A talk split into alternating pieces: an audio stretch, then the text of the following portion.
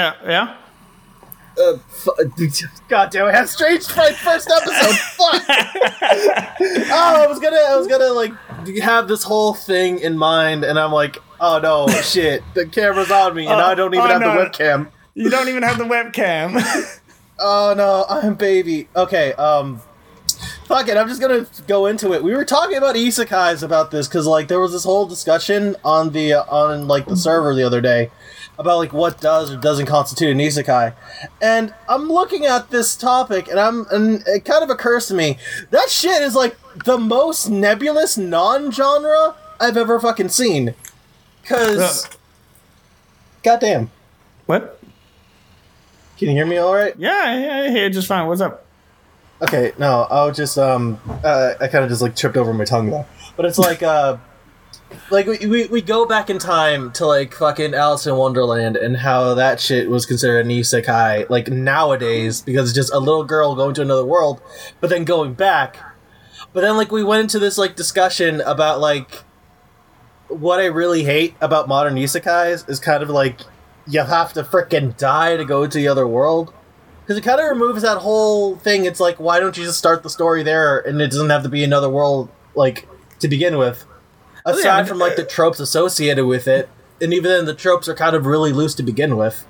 Yeah, but then, but then it also becomes like, do you have to be locked into that world for it to like for it to count, or or is it just like you go there for a period of time and then you like you go back and forth, or do you have to stay there? Like, I feel like a lot of the times it doesn't, like, you can be an isekai and have it one way or the other. Like, my favorite example, Digimon, the first season, you fucking go back and forth all the fucking time by, like, oh, wait, no, that was actually se- the season two, where you went back and forth all the time by jumping through computers and shit. I mean, Code Lyoko can count as an isekai now that I think about it. I, I remember where so uh Pokemon and Digimon were like the only two animes that were shown when I was a kid. And I remember me and my my big brother we were watching uh Digimon and we like we never really watched the first episodes. We Mm-hmm. only got to where the guy with uh, the with the goggles around his neck uh Hi, Tai and the dude with the with the green shirt. uh, Matt. At Yeah. least in English. I, I forgot what the fuck his name is in Japanese, but Yeah, but but we came to like a point where the angel had to shoot them with the bit with uh, an arrow or something, and there was like, there's a pretty good chance you will die, or there's a good chance that your Digimon is gonna like ultra evolve. And I remember we we, we got to that episode where and and of course the Digimon's ultra.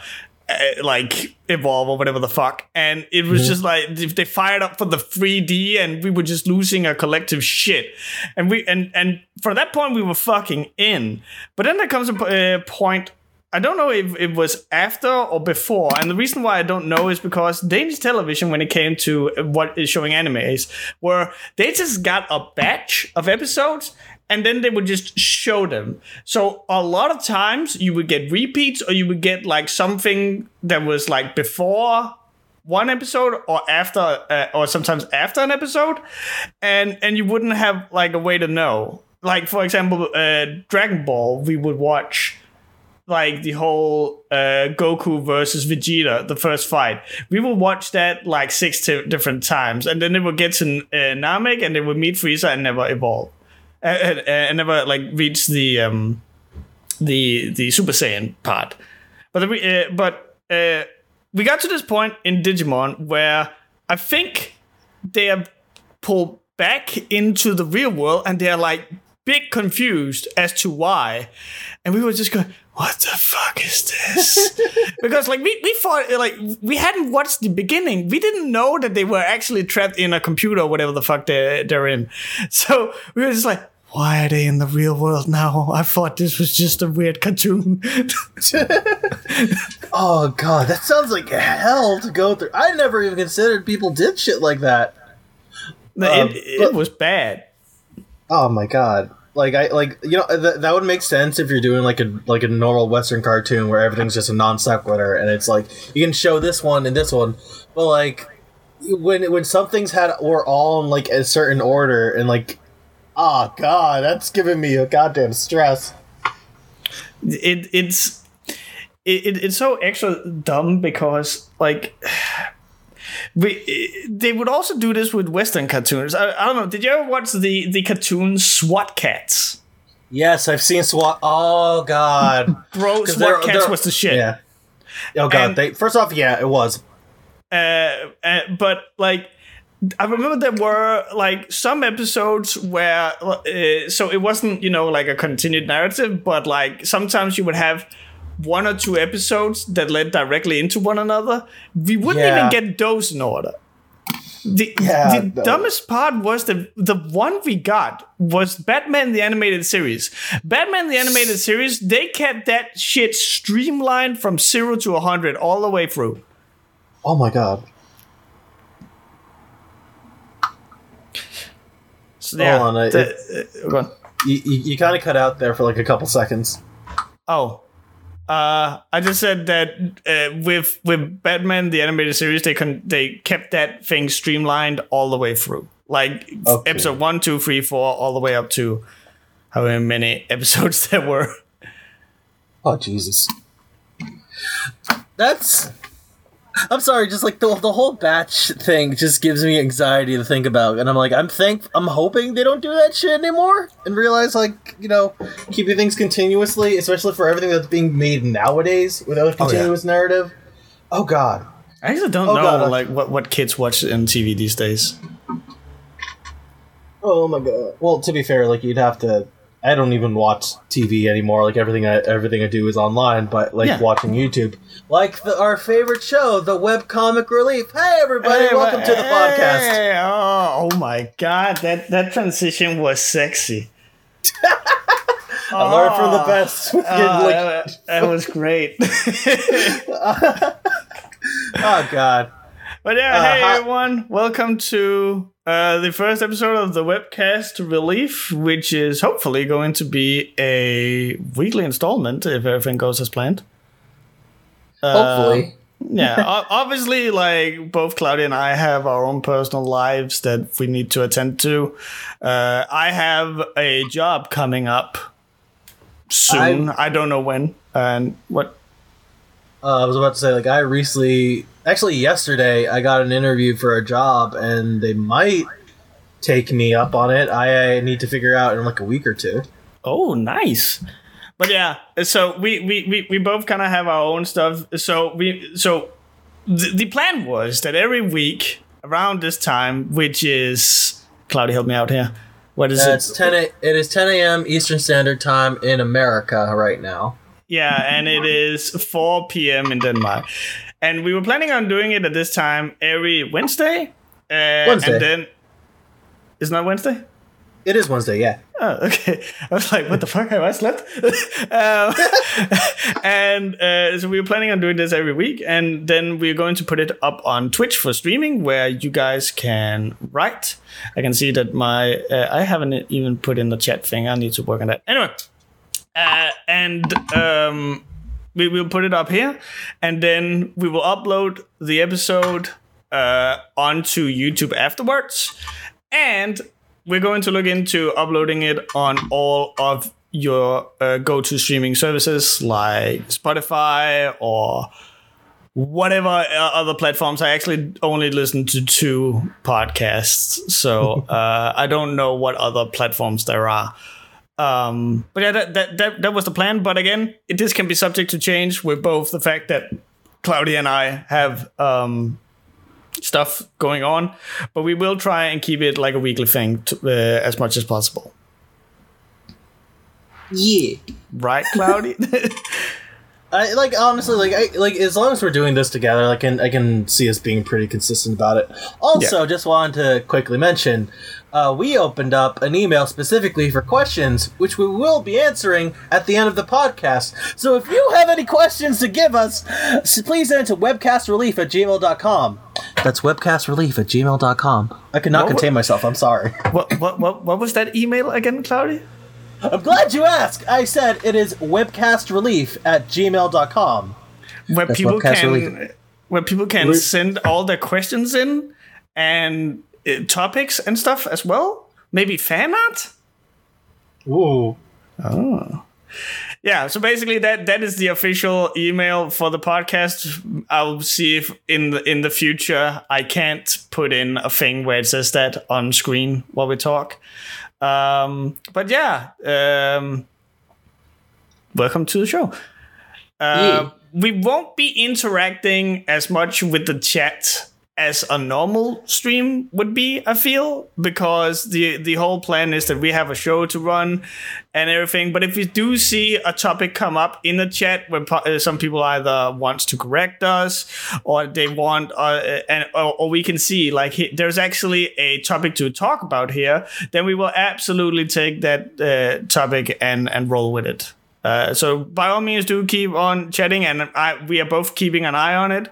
Uh, but just know that if we if we don't answer it, it's not because we're not interested. It's just because like this is kind of like the structure of the show that we had planned. Exactly. Uh, so, oh yeah, go on. And, and so I know we have like what we have on screen as our first topic, but since we did kind of start to talk the podcast with that with that whole dialogue, Yeah. uh, I do want to mention like the chat did bring up a good point. Like, what exactly defines an isekai is such a fucking loaded question. yeah. I mean, and it's like and we were just talking about it, where it's like the the only thing that kind of defines it is like all the general things that like kind of like are, are associated with the tropes, but it's like it's it, the idea is like you go to another world, but then it just the, but then we try to break it down. It's like, well, do they get to come back? Do they have to stay there? Like, why is it a different world? Because like uh uh, like a problem with uh, what I feel with a lot of isekais nowadays is like, oh, to go into this other world you have to die, but they don't really explore like the death mechanic. Like Konosuba kind of does to an extent, where it's like he dies, like or like uh Kazuma dies in like the real world once because he thought he was gonna get hit by a tractor, but he didn't. But like he gets reincarnated into this other world, yet he keeps dying there in that other world, and he gets revived back. So it's like that kind of explores that a little bit. And I'm like, I wish there were more things that do that explore that whole death aspect if they were gonna die for the first isekai. But then Well- it's but then you have like your Digimons and your other things. And sorry, go ahead. You you're I keep interrupting you. No, it's it's, fine. I, actually, I encourage you to interrupt me a lot more than you you because you, you're very nice at just like immediately stop to, so I can speak. But seeing this as a podcast, let's just you know flow. Uh, but um, the the the whole thing. What what was it that you called the tr- uh, the truck in in Isekai? Was it truck? It was uh it, it, it oh yes, it's our, our favorite fan in almost every isekai. It's Truck it's Truck Chan. Truck Chan. And, and, Truck-chan. and, and, and is that because like it's such a running theme that the the protagonist gets killed by a truck and is thus sent to the other world? Yes, because like it, it's weird because like a lot of it's it, that's just the thing. A lot of isekais when they ha- when they want a character to die and go to another world, it's like oh they just get run over by a truck and they get and they get like brought into like another fucking world because of it. Because who's gonna survive being hit by a truck nowadays? But it's like. uh, uh, God, like we were talking about this in the Webcomic Relief server the other day. Of like, what if you just had an anime where you're just the perspective of Truck Chan and you just run constantly running over these kids, sending them to other worlds? And, and, and you make Truck Chan like a tragic hero. Basically, yeah. I must send people. No, Truck Chan comes from the other world and has to send brave warriors to that world by killing them. Uh, we, fucking need hell! we need champions to fight in my world, so we're running them over. Oh, according to Gunnar Cooper in the chat, there there is one like that called the, the- manga tr- of Truck Chan. Oh my god, I need to check that out. Okay, but but but Alice brought up a, a, a great point, which is that so so uh, isekai uh, translated just means another world, which is where the whole like genre kind of stems from, which is the whole idea that you as a uh, as a person from quote unquote the real world are brought into this alien world, this different place, and so the question then becomes: Is Space Jam an isekai? You know what? Yes, I would. I would say that because of the whole alien aspect and the cartoons coming into our world. We are like the. We are the. mantle for the isekai for the Looney Tunes in that hmm. situation. Which is also like a really flipped way to think about it. It's still really cool. But like it's it's funny because you can apply isekai to almost anything if you think hard enough. You can probably put the entire like science fiction genre that goes from one planet to another as an isekai because you're literally going to another world. Is Who Framed Roger Rabbit an isekai? Yes, it is. I don't re- 'Cause like. I, I, I, I, know. I know that movie, but I don't recall like the individual story beats. The, is the detective brought into that world, or isn't he like Yeah. existing in that uh, at the beginning? He he is exist like they're like in the beginning they're like in the real world, but he does get brought into the Toon World towards the end Okay. of the movie. So uh, uh, the Arnold Schwarzenegger movie, The Last Action Hero, where where the kid gets brought into the movie world with Arnold Schwarzenegger. Have you seen that one? It's an old action classic. Yes, yes. I, uh, God, I've, I haven't seen that in years, but I remember it, and that does count as an isekai because he's That- going that- into that- the movie world. that- that is an isekai, okay. like, but yeah, but, but like okay so so just just to go behind the curtain the reason why we're having this discussion is because like there was a pretty heated argument in the in the webcomic relief discord about this very topic. And one of the points that was being brought up was that uh, whether or not sword art online is an isekai and uh, the person who I'm gonna keep anonymous, I don't know if they want to be put on blast like this, but they they had the opinion that uh, it's not because uh, they're only trapped in in the isekai for uh, a season, and they don't die. Their bodies are actually still in the real world, and so then the question then becomes like. Well why why is it not? Because like their consciousness is still in the game. Like like the the whole story takes place in in this world of the game and they're trapped in there. So the, it then becomes like are you disqualified for being an isekai if it's only your consciousness that is brought in there? And and if you are allowed to leave that world at any point. Uh, and it's also like because they apparently I, I never watched season two.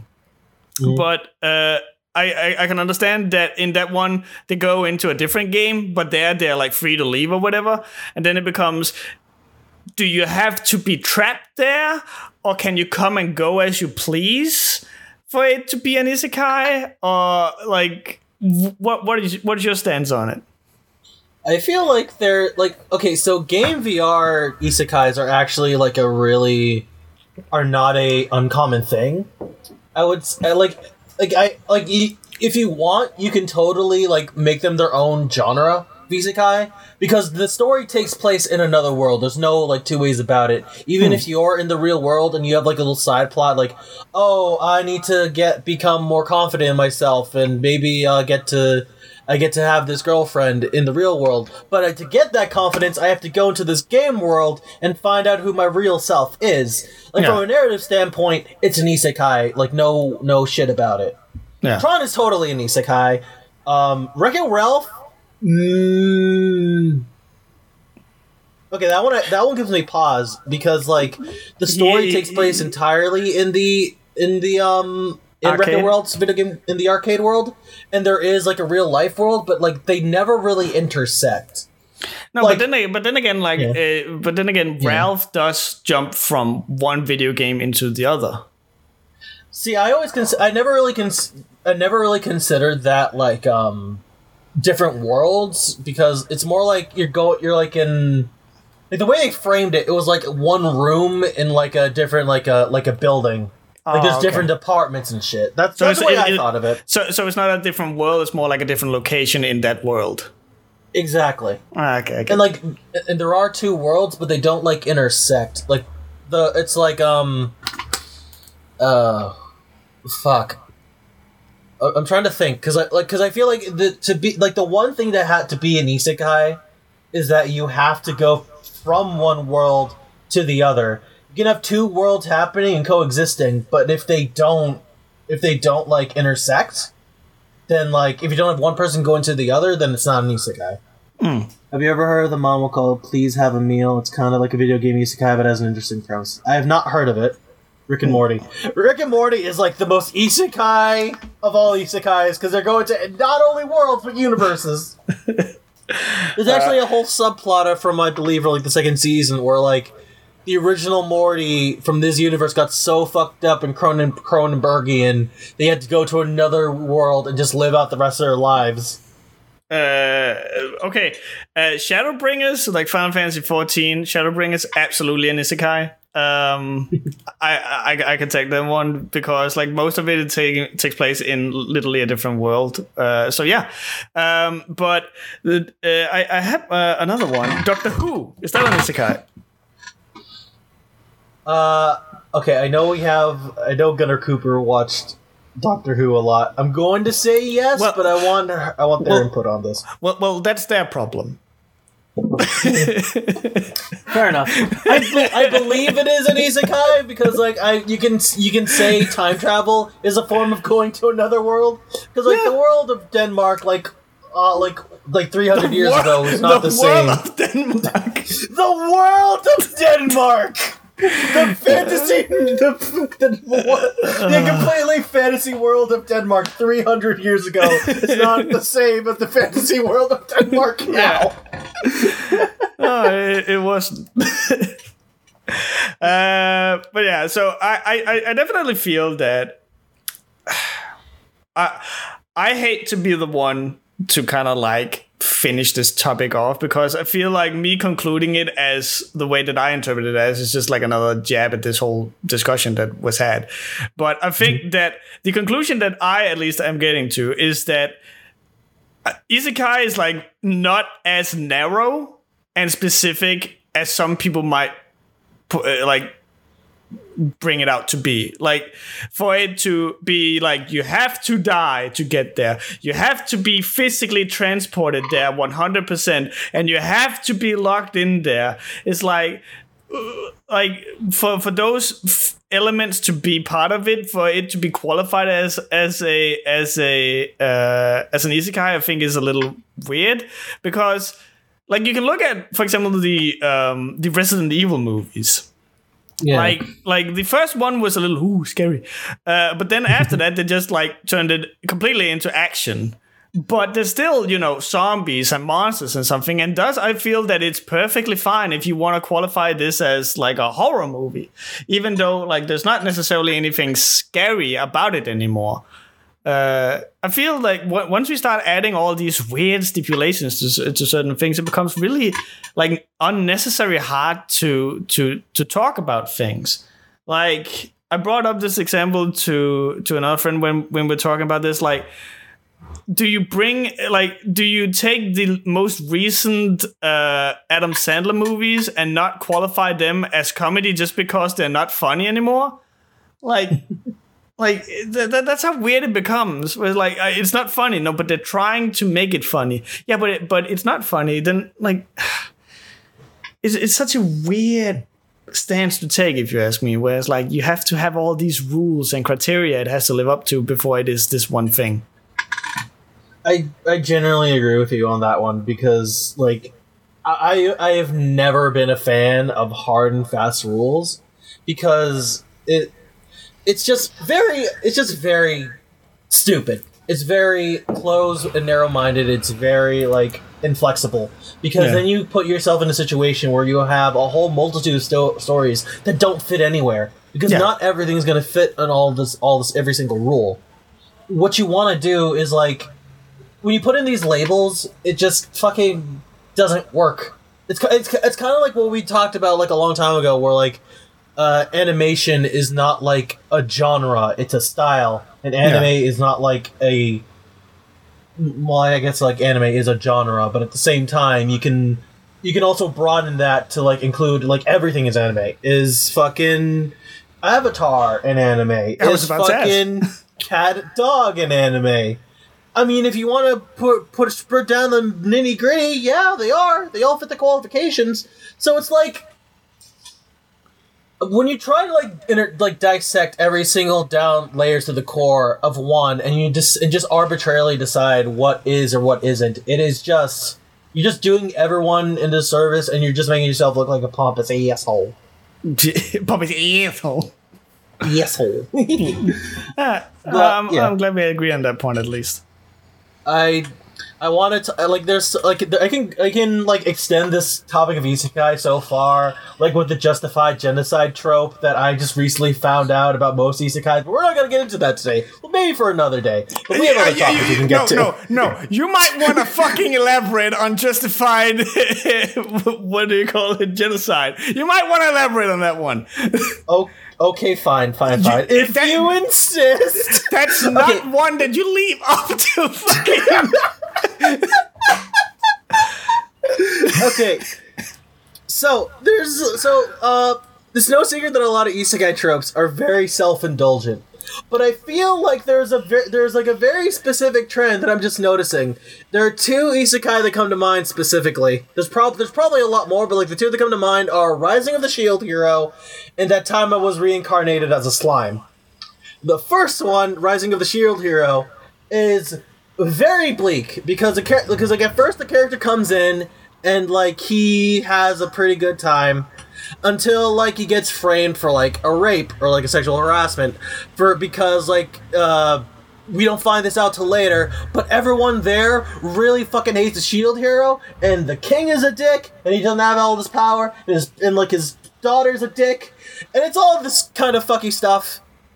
But basically, it's just you just spend so much time with the story just kicking the main hero down until the moment where like he just comes up and has all these super badass shit, and you feel justified in him being like an asshole. And like the in like just like he does some kind of fucky stuff himself, but he always tries to keep himself to a high moral standard because he kind of he kind of ended up as like the dad of the party but like he just you can tell he's like like when everyone sees him as a devil you kind of want him to just be like you know nobody in this world is worth saving. If you want to totally be a bad person and kill everybody that's fine by us. And that's like what the audience is saying. Hmm. Because like you you kind of like kick someone down so hard you want him to turn into this villain but obviously he doesn't. He stays to path of, and he stays a good person the whole time, and that's also cathartic. And it's like that one example where he doesn't fall into genocide, but like if he were going to, you wouldn't really say no. That's a bad thing because everyone here sucks. The example where the justified genocide actually happens is uh, that time I got reincarnated as a slime. Uh, and uh, to give you uh, to give you like a an example of that, this guy doesn't. Uh, oh, by the way, um, Shield Hero got summoned. Uh, Slime was the one where the guy actually died. okay. Uh, the the anime like I only seen the anime, but like the guy like starts off and he like gets just stabbed in the middle of the street, and his last words were "Please delete my hard drive," which was funny as all hell. what what a legend. What what a fucking spin! And we and I don't think they show this in the manga, but in the end of the anime, we do see like the guy he told it to, like throwing his hard drive into a bathtub and then saluting it. So I think that was a good touch.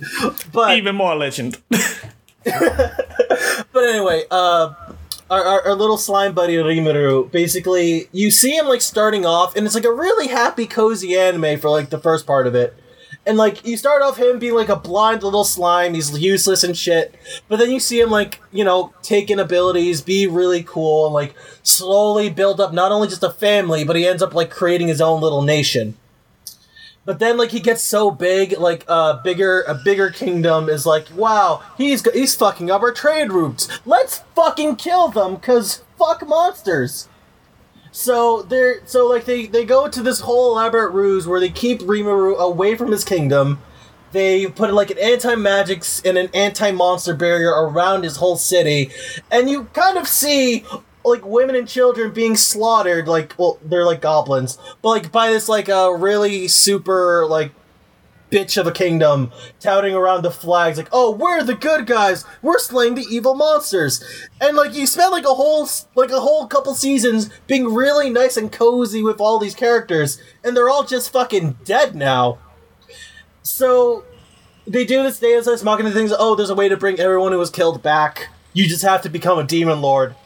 And the way to do that is like oh you just need to kill like a hundred thousand people. No no it was ten thousand people. And he's like Okay, so there's an army coming along. How many? 12,000. Oh, thank God, it's just enough. so, you we have we have this like whole scene. I can't believe I sold you on this live anime. So we have like this whole two episodes, which I swear to God, like if you if you spend all the time, because I was just watching this because I just wanted to enjoy come fucking just oh thank you for the correct me on the numbers. You just spend a couple seasons for like you know it's comes the dumb self indulgent cozy anime, and then you see all your friends get killed, and it's like okay fuck all y'all and then they just you just watch the next two episode watching everyone who slaughtered those characters get annihilated like the like Ryumu just comes down from the sky and just blows out the brains of every soldier who was there and then gets a skill to just auto kill everybody and i'm like okay and supposedly in like the light novel and the manga, this only get this this keeps happening. Where it's like, I just want a nice, comfy town. Why you guys trying to fuck with me? Do you want to find out? And I feel like this isn't a thing that's that's um like like I'm stuck in those two. I feel like a lot of isekai go down this path where like it starts out really cozy and self-indulgent, but then something horrible happens to make you feel so bad for the main protagonist where it like you feel justified if they want to just, you know, go ape shit. Yeah. And I feel like a lot of and that's like a mo that's like a very common trope now, which is why I call the trope justified genocide. I'm I'm I'm I'm I'm I'm glad you you you you circle all the way back to that. um so like uh, on on the topic about Shield Hero, I saw that there was a lot of talk about that one, like a lot of drama and uh, what I, I I failed to come up with the like the other word for it, but like basically a lot of, of people were talking about it uh, about it because like it was dealing with some very uh, like sensitive things. Uh, do you remember what those things were? Or oh, it was it was about it was about the um be it was it was literally just because he got framed for a rape. Mm, okay. So the way it goes down, uh, I think it's like a lot harsher in like the manga or the light novel, but like in the anime, they they basically alluded to the idea because like because I, I, I want I want to stress that the, the the the princess lady, the king's daughter's a fucking bitch. like really, like she like she is a she is a cunt.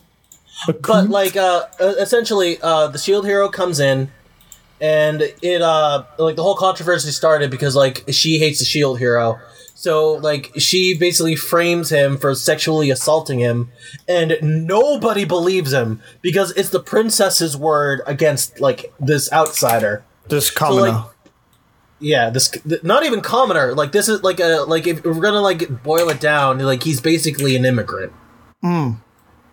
because like th- this is a guy who was summoned from another world against his own will but might i add so he so basically it's like you're taking this like foreigner who has no say, no power, no connections, and like this wealthy white lady's out here like assaulting him for rape, and it's like basically this guy gets shunned and shat on for everybody for like three quarters of a season.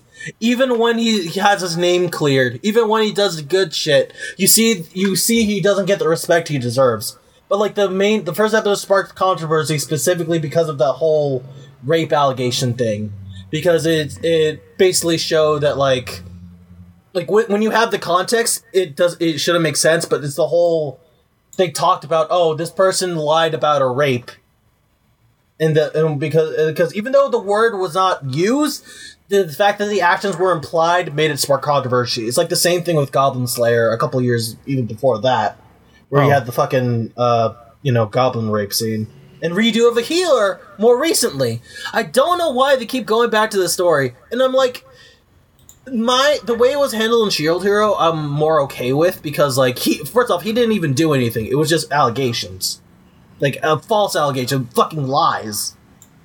But like again, when you think when you have things with like the R word, it just I know I've said it like a bunch of times, but I need to remember to put a better filter on. But like because of those things happen, because of things were alleged, because they were implied, like people are gonna get up in arms about it because like it's such a very sensitive topic. Yeah. And when you ha- when you just bring up that narrative where it's like, not only was it this thing, but now you're like bringing up the situation where like someone could lie about it, like no one wants to think about it, but that's also a thing that happens. It's just, huh? Not a lot of people want to talk about and touch on it. No.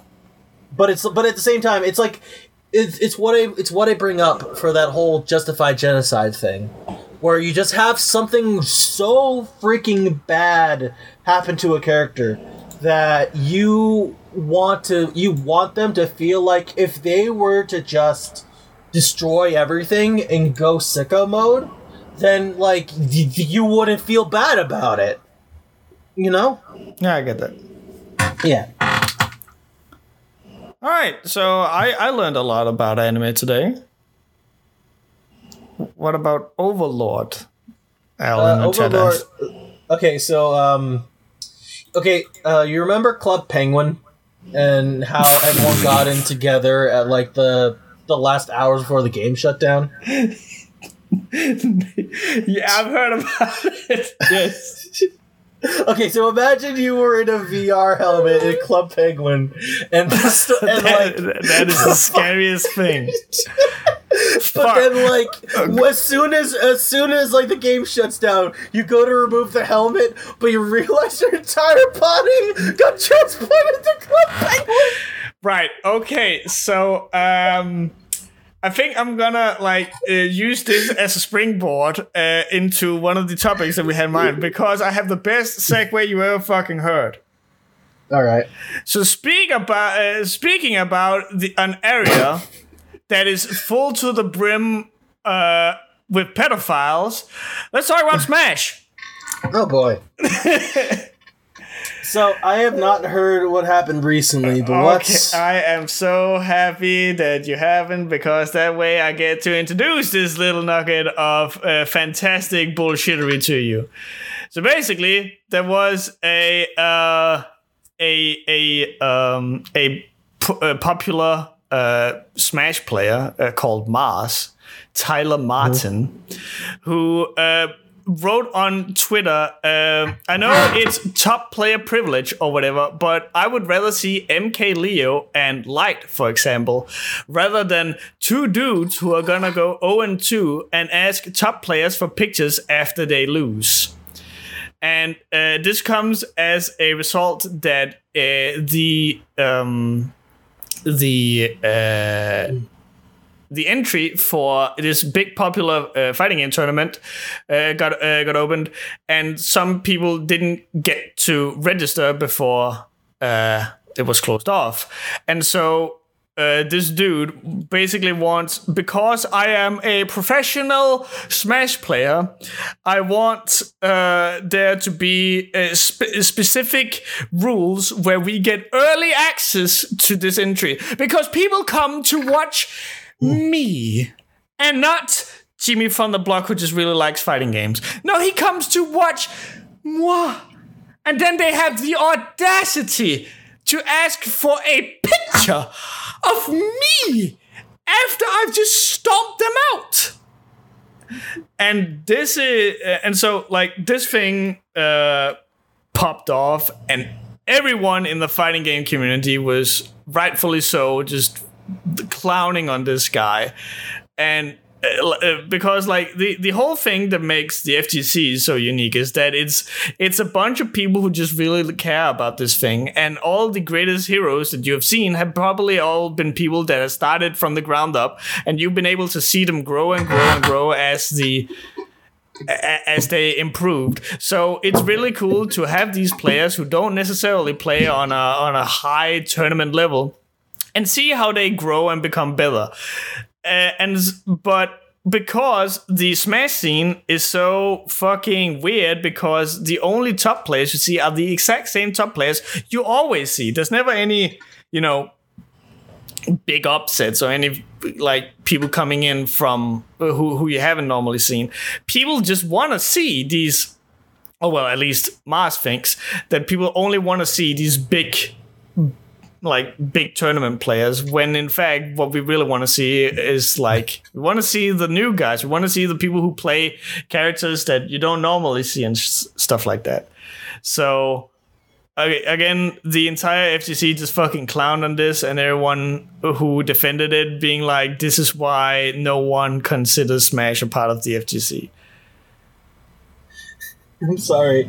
So like the the moment you were explaining how like they were he was getting clowned on, the first word that came to mind was I remember uh, I can't remember what year they banned it at Evo, but like they made a very specific clause that mentions like we will not condone thuggery on Oh, the yeah, I remember premises. that. And the and the word and the thing that just came to mind is like you know what, what happened to this guy just can, is just basically justified thuggery. I remember the year uh, that that was it Capcom or something that came out and said we don't like approve of fuckery.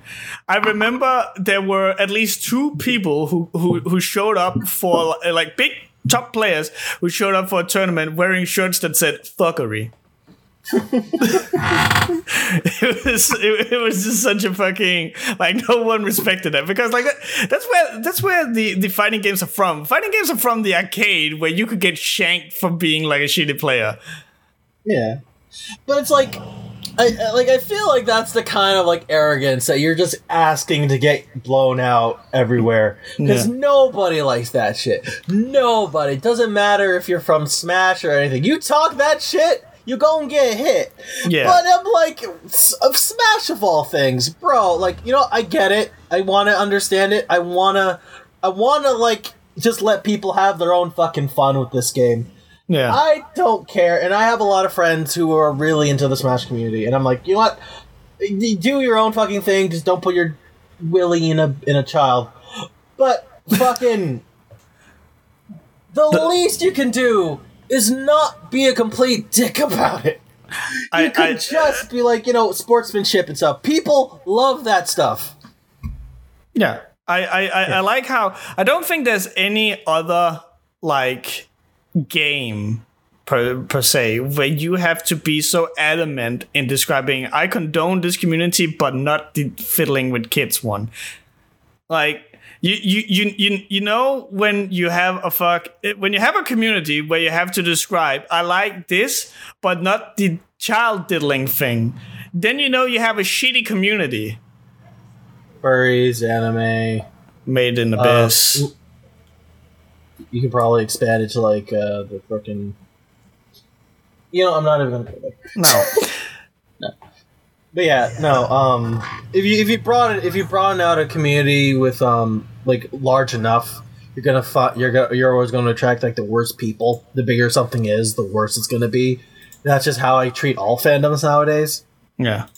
Uh, yeah, but like if if if you're gonna be shitting and splitting hairs on fandoms, like they're gonna be bad all the way. Yeah. I like I like because like I, I don't I, I like I, I never want to say anything like that just because this game exists that it's going to inherently bring horrible people because that's just an unfair thing to say about any fucking Oh yeah, absolutely. because like because like because you, you, it's the same fucking shit we heard in America. I don't know if this was a thing in Denmark, but like in America, we grew up on like like you basically like you know Pokemon was the devil, Oh, uh, yeah. Mortal Kombat was is satanic, and like j- just this whole hysteria around like just because a piece of art exists, it create it automatically will create a bad thing. I will say that like the worst the the ba- uh, the worst parts of Smash get really fucking bad. Yeah. I would still never say like Smash doesn't deserve to exist as a video game. No, like- no. But yeah, but it's like, but it's like, yeah, but like when you have these kinds of people being like so goddamn arrogant about this shit, it's like you don't have to. You're just making. You're the reason why everyone gets clowned on. You deserve this shit happening to you, bro. Yeah. It it it's so like it's I I, I absolutely agree that every like no like big community or whatever the fuck should ever be lambasted just because like a few bad apples or something.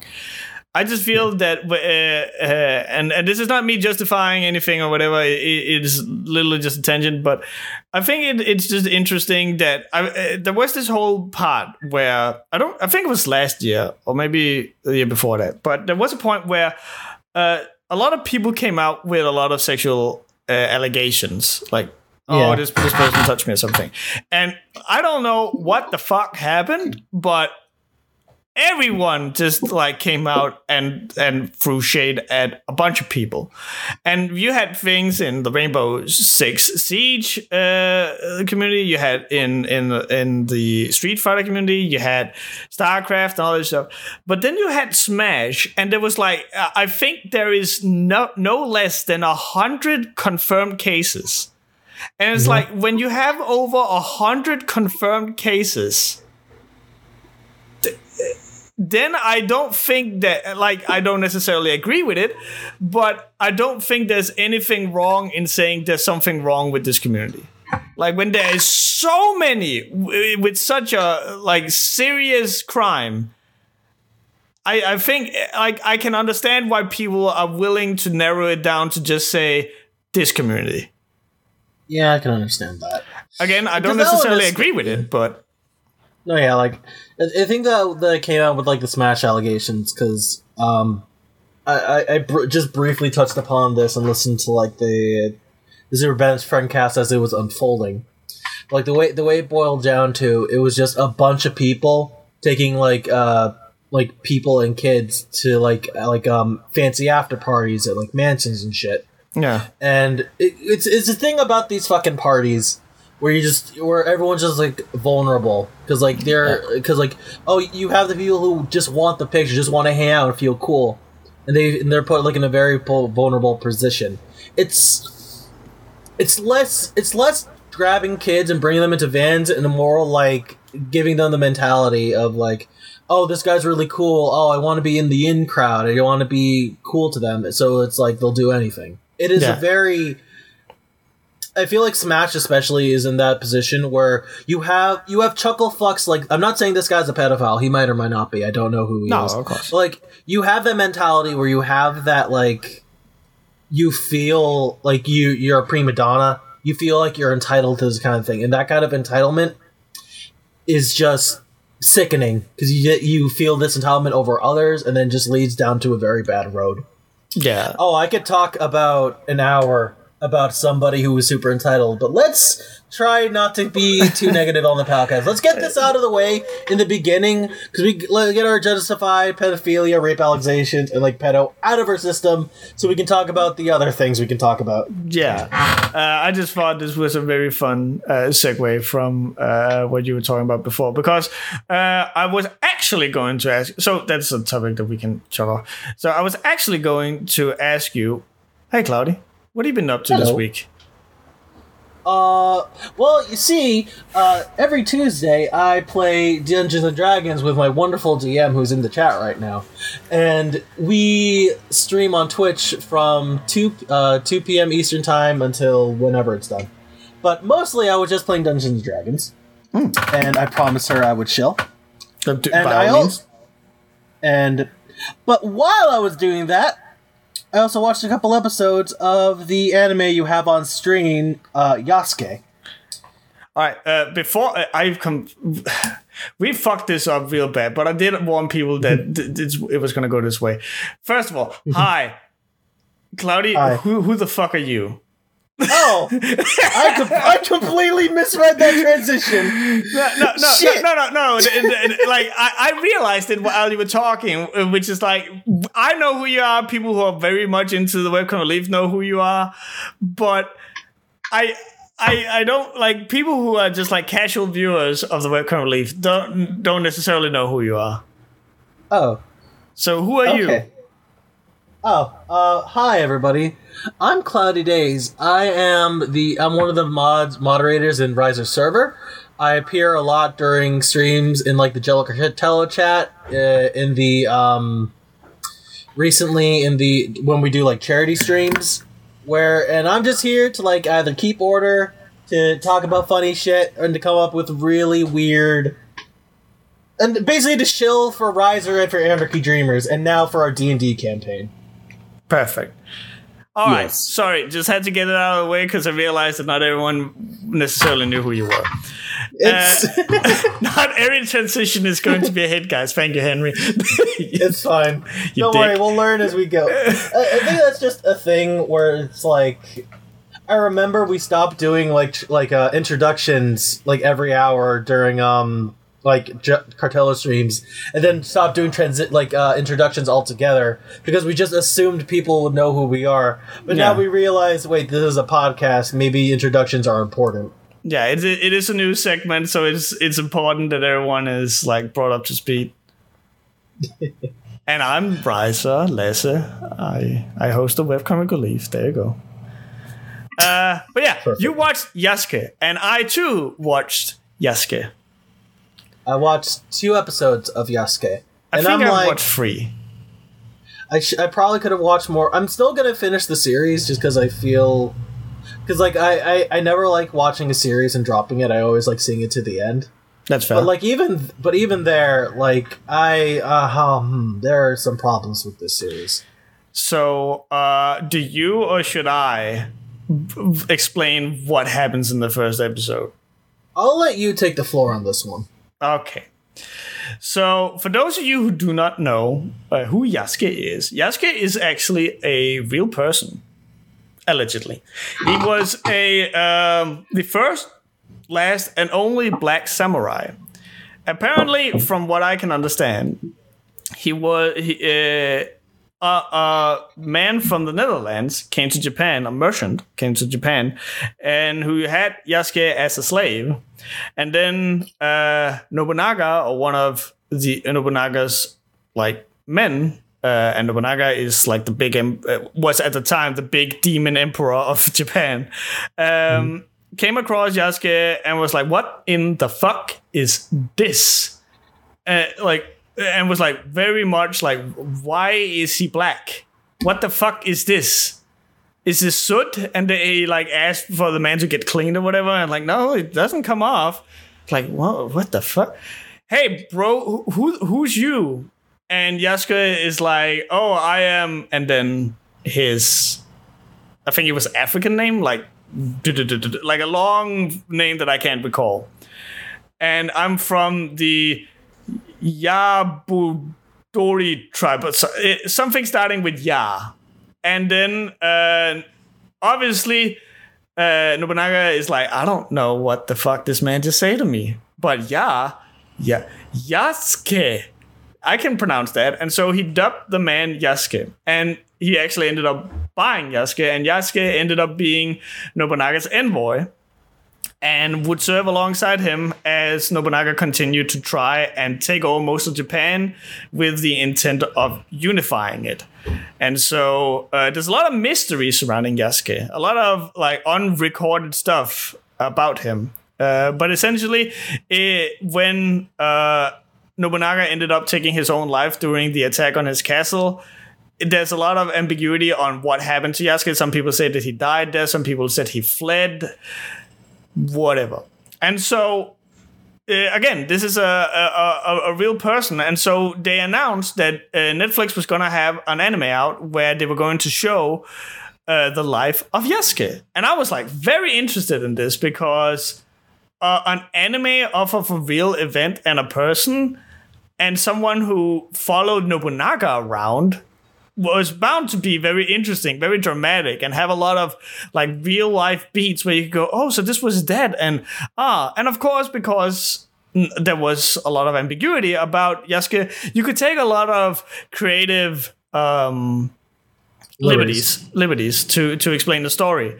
And so i sat down and i and i watched the first uh, episode. And the thing about it is that it starts out with the attack on Nobunaga's castle, and and it sets it up like, oh, this clan attacked this clan, and something. And and if you're a big weeb like me and Cloudy, you probably sit there and go, oh yeah, that that that, that seems about right. And then um, uh, it cuts away from the black screen with white text on it, and all of a sudden there's a battle mech, and there's necromancers and mages and magic spells and portals and sigils and I shit like and you just sat there go pardon, h- hello, and it's like, oh no, the black army, no, the dark army is attacking us, and it has like a. A, a fucking uh like a, a a carriage with like an evil hand reaching out like what the fuck is this and so um, it, it ends up with Nobunaga taking his own life, as he was wont to do. And the, the, the way that uh, Seppuku like this typically takes place in, is that they cut open their own stomach and they have someone to chop off their head. And that one to chop off his head was Yasuke. And then there's a flash forward um, where Yasuke is now a boatman in a small little uh, town where there's a chick who has uh, magic powers, and uh, and the mom wants Yasuke to take this chick with the magic powers to a doctor in some other village, and and uh, it should be stated at this point it says uh, Kyoto eighteen. 61 or something like it it it brings up the exact place and the exact date of where we are um and so uh Yasuke eventually agrees okay i'm going to take this lady this girl uh to the doctor but before that there is a lady who shows up at a bar looking for this girl and this lady is a big Russian lady with a mohawk who asks for vodka.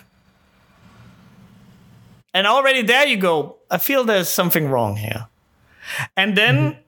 as Yasuke is transporting this little girl, they get attacked by like th- this villainous group. One of them is a robot who has a brand logo on its chest. The other one is a femme fatale chick with a big scythe. The third one is this Russian uh, big lady with a mohawk who uh, who's wearing a biker jacket and is, uh, by the way, a werewolf. And bear. A bear. Sorry, I didn't get my law right. And the last one that confused me the most is a black warrior who's a stand user. Mm-hmm. And so there's a lot of questions in my mind because like this group goes, he, he's black. What? He's a black swordsman? What is this? And I'm like, hello? H- h- excuse me? Uh, hello, you, you, have a black man right over there, and you have a fucking werebear. How the fuck are you surprised by a black man? You have a werebear, and um, and so like once they start to like go at it and like oh we're going to attack you now, Yasuke. Uh, for and I watched the dub. I don't know. Did you watch the dub or the sub? I watched the dub. Okay, and and for some reason he starts speaking in Japanese at this point. And he throws yeah. some fucking proverb about you will not find honor here, all you will find is pain and bloodshed. And and the fucking black stand user goes, Ah, you speak Japanese. And you know the ancient proverbs. And I'm just sat like mouth agape, like what the fuck do you mean he speaks Japanese? You're in Kyoto. You're in Kyoto in 1861. and it's like and and and then they like the, the you speak the ancient proverbs and like first of all it's 1861 how ancient can it be and second you in the later episodes you see Nobunaga saying it, and it's like two years before that, or whatever the fuck. And it's like, how in the fuck? and uh, yeah, uh, then uh, later on, uh, Yasuke fights a priest who has uh, knuckle dusters with uh, the god's word engraved on them. Um, so that's the first episode of uh, the hit series on Netflix, Yasuke. So, I, yeah, that's basically right. That's basically what happens. Um, I like LeSean Thomas. he made he's had like really cool works on the Boondocks and uh, I think he did Legend of Busters, is that Korra, but I, I don't know if he was like an animator or a writer, but like uh, he did, he, he did the Boondocks. He did something with Korra. He did uh, the Netflix show Cannon Busters, which was basically another cyborg infested anime series, but this time it was in the Wild West. At least there it was like dumb but really fun. Oh, I yeah, was he, he, like, he, he worked on uh, The Legend of Korra, Black Dynamite, The Boondocks, Children of Ether, Cannon Busters, Yeah. and Yasuke. yeah. Yasuke is his latest project with um Flying Lotus and um I, I forget the I forget the other guy who was a writer. And I'm like what what gets under my skin about this is like it was advertised as like a historical piece and then like the the the magic stuff comes out the window. They did a very important job with this. And I'm like I I think I think if you just wanted a really cool anime with like cool fight scenes and like have it be really like that like aesthetic and just have a black man at the center of it, like I wouldn't think twice about it. No. I wouldn't really have an issue because I'm like, yo, I want I I'm, I'm here to watch this man beat the shit out of a freaking bear woman.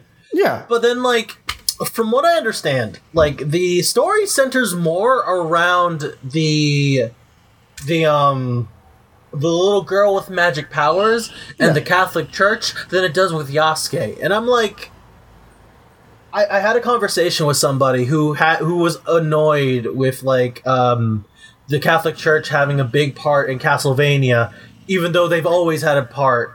It's like they're fucking the church killed Dracula. That's like important to the lore, and even after the second season, they're not really brought up again, aside from like a cultist standpoint. But like here, it's like out of nowhere. Like, yeah. The, like yeah there were catholics and christians in like in japan at the time supposedly like after nobunaga died and like yasuke fled the last time we was seen was he was captured by an enemy and taken to a catholic temple because they didn't consider him as um like japanese supposedly according to wikipedia. But i'm like like were you here to tell the story of yasuke? Or were you here to tell the story of somebody and just have yasuke be like there to advertise it Yeah. and it's like this very it's it's this very sour taste in your mouth. Like i'm going like again i've only seen the first two episodes and i'm going to watch more because like i doubt i'm gonna get any like proper world building or i doubt i'm gonna get like anything. I just want to see where they're going from this or why they wanted to make this. Uh supposedly like to make this series for yasuke um flying lotus and LeSean Thomas had to go like take a trip to japan go to like the producers at mappa and like get essentially get their blessings to even start. So like th- it wasn't easy like to get this off the ground. Like No. the way they made this they were like holding themselves with like respect. And i and like LeSean Thomas made like is not one above like making like real gritty not even just gritty but like real like cutthroat stories about like uh, not cutthroat i'm like i'm using bad words but basically like they're hard hitting like Yeah. he made the boondocks i believe. Like he wrote for the boondocks. He knows what it's like to like make really good black media. Yeah. again like again like i i'm uh, uh, like i want to i want to point this out there right now. I am american. I am puerto rican. I'm probably like the last person who should be talking about this. Like probably Lasse a little less so because he's from denmark and probably doesn't know. Oh no you know but because we can't we don't fucking stop talking about it. But it's like we're probably in no way to be we're probably like in no way to be like arbiters of what is good or bad black media No, of course but not. like you feel like there sh- we should have gotten better yeah. like because like i wanted like because like i wanted to see uh, because i was interested about yasuke like like the one they talked about i've never heard about this before.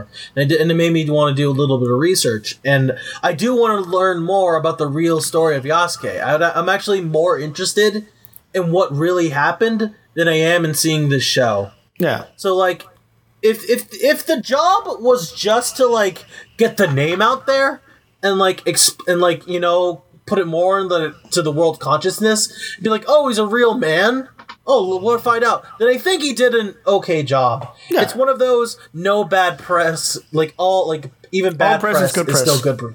Thank you. All press is good press. Thank you. I fucked up the. It's fine. But yeah, it, it's it's that kind of situation in the way I can see it. But I'm like, if you look at the story for what it is, if Yasuke wasn't there, this would be. Ah, this would still be a bad series. To be honest with you. Yeah, it, Like, it- if- it's not like it's not very like engaging or anything because like it feels like you've seen a lot of it before, and it feels like it's like it's just yanking a lot of stuff out of the ether. Like you you haven't gotten to this point yet, but it's like oh this guy was actually a mutant who could turn into a demon or whatever the fuck. Is is this like this has not been brought up before? Where the fuck is all these things come coming from? What like I I I'm all for having like a world where there's like all these weird, unique magic and sci-fi things and all that shit. I, like it it was brought up in the chat, but like Afro Samurai, I fucking love me some Afro Samurai. I think like the world is really interesting, just because it's so like it's so unique and different and it brings in all these different medias and something but i just feel that it in in in in those in in Afro Samurai, it's it's a lot more about like the spectacle of Afro fighting all these things than it is, and, and then like you actually have a very very interesting world that this just happens to take place in, but the story can still like function without it. But in Yasuke, it feels like like it it sets it up as in Kyoto, Japan. In and by the way, I got the the the uh, time frame wrong. It's 1579.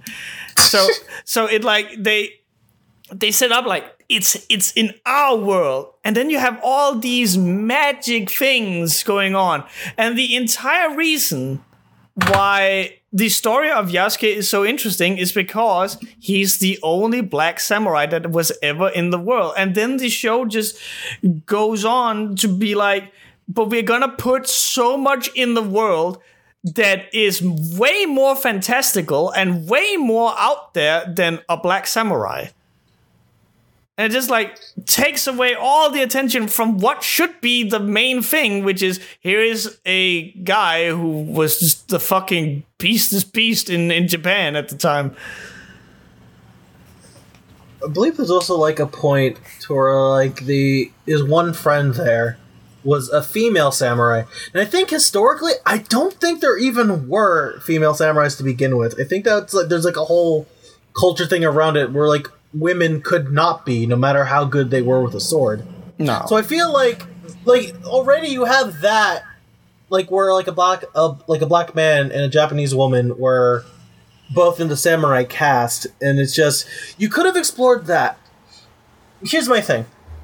I j- really enjoy the scenes where they're flashing back to Yasuke's like history yeah. where he like when he first when he first like uh, encounters Nobunaga and they like try to wash the ink off his skin and they can't because it's because of black skin. And then like the camaraderie he has with the female samurai and like you know everyone looks down to him because like they consider him a slave. And it's like oh servants must always be servants. And I'm like if if if that was the whole show I would have been way happier with it because it's a lot more you feel more connected to Yasuke in his flashbacks than you do now. He's just like it's weird.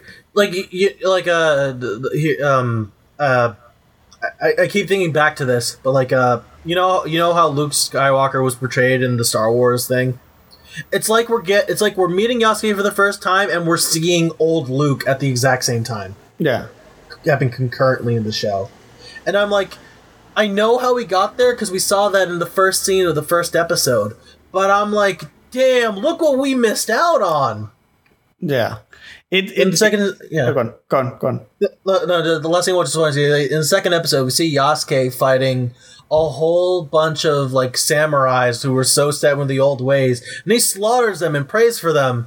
And like we see, like the general guy Mitsuhara, I think, was like, "Oh, there's no honor in this because the black man killed them." And I'm like, first off, fuck you. I know what you're trying to do. You're trying to be a racist old like man. That's fine. Whatever. You're gonna get your ass beat. You're probably the main villain. I don't care.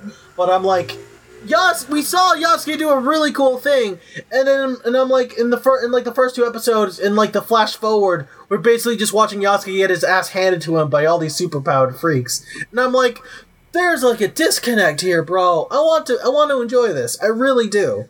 Like I'm enjoying all like the flashbacks, but like nothing in the flash forward where the main story is taking place. and and uh, we, we we we talked about this like before. It's like you can't not have had enough like material to make a story about Yasuke. Again, like like I, like I said before, I was so fucking down for having a story about Yasuke that followed the recorded information about him, and then obviously take some liberties to make it more anime or interesting or something. Because I'm sure that that man did not necessarily fight 50 times or whatever the fuck, but you can throw in a, a few extra fights just to spice it up, and without like ha- having it had like that much agency just to keep people eh, like interested or something. I do not feel you had to take this sci-fi fantasy route with it.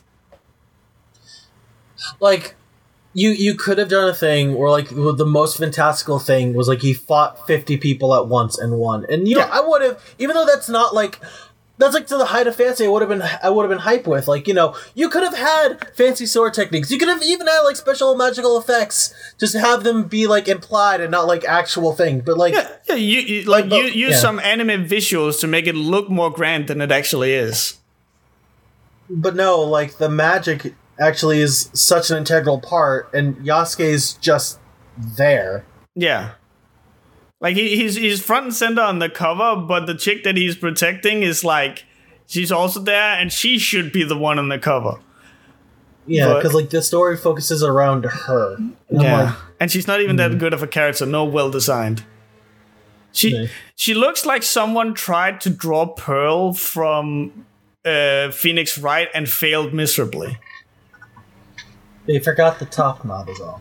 But yeah, no, that's basically the thing. Like we talked about like watching Yasuke before we started the podcast, and we wanted to talk about how it relates to writing and how you could have improved it better. Uh, Yeah. I'll let you have the floor on that one. Well, well, it, it's it's basically what I said. I, I definitely feel that you could tell Yasuke's story and focus primarily on like the real stuff and and maybe even through that tell the story of Nobunaga seen from the perspective of one of his envoys instead of necessarily taking the exact same story about Nobunaga that everyone has seen before.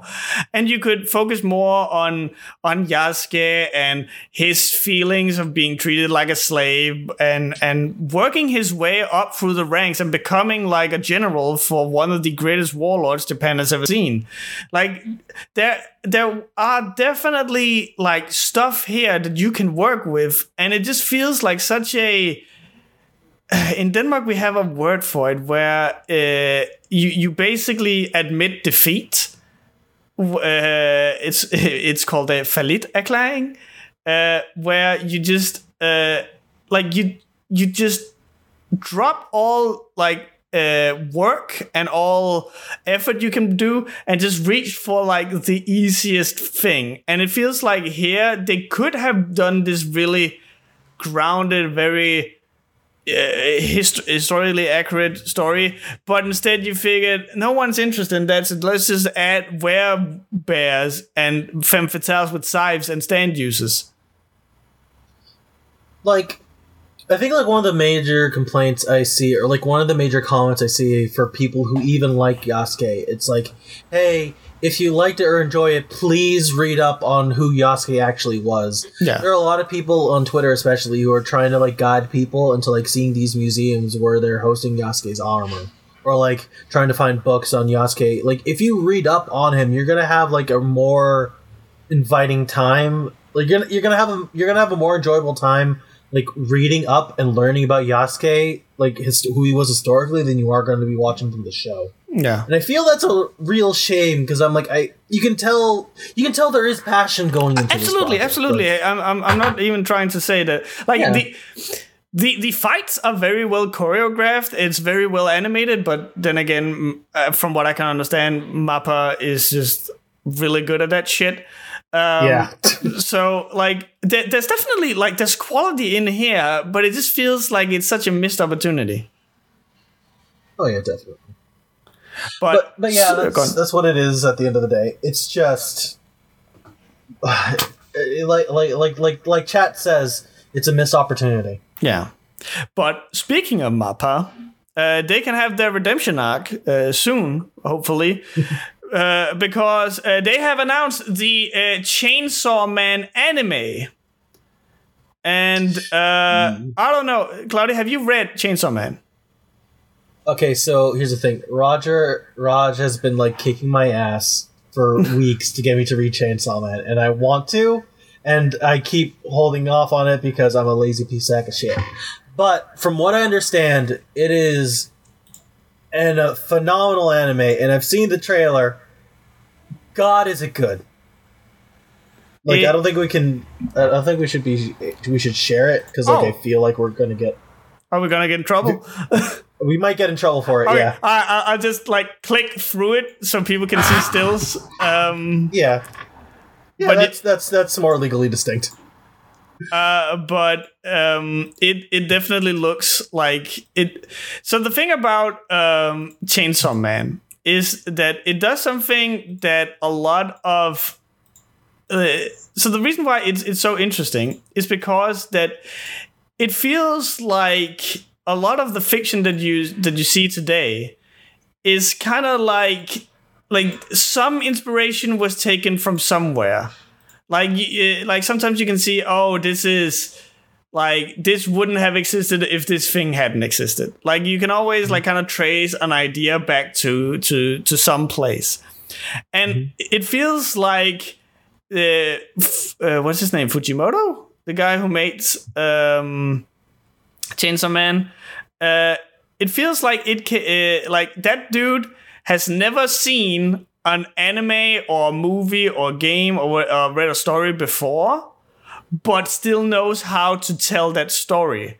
So there's like weird effects where um uh, the, the the most like uh, loved one is the one where uh, one of the characters, uh, the guy here with the top knot, for those of you who are watching the stream, uh, he has a nail, and if he stabs you three times with it, then you die. Like a demon comes and, and kills you. That's basically what it is.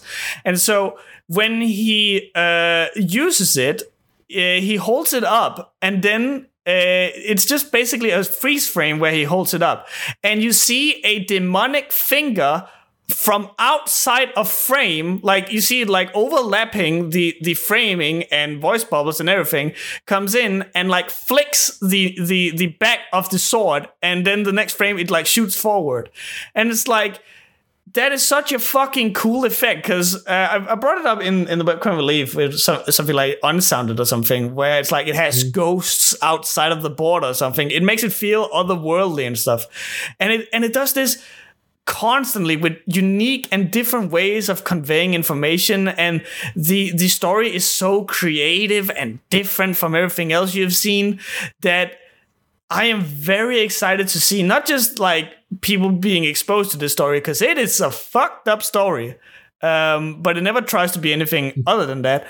Uh, but also just to see how they're going to make these very unique and like not anime friendly scenes.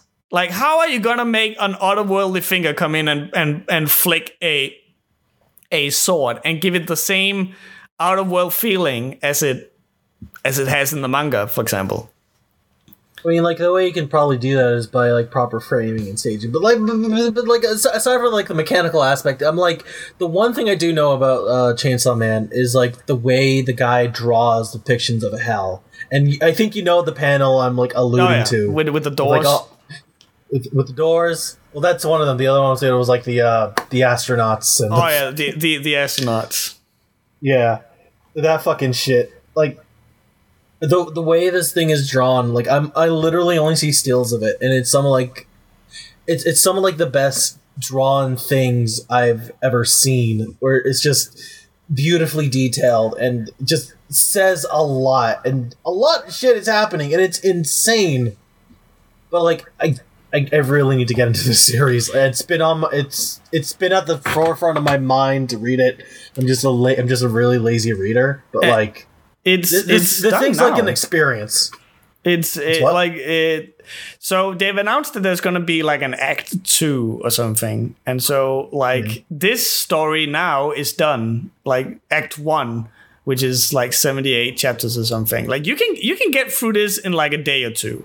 It's re- it doesn't really take that long. Um, but uh, but yeah, like Mappa uh, are the ones who are going to be animating this, and from what I can understand, they made uh, the God of High School, which isn't necessarily like a good credential from what I can understand.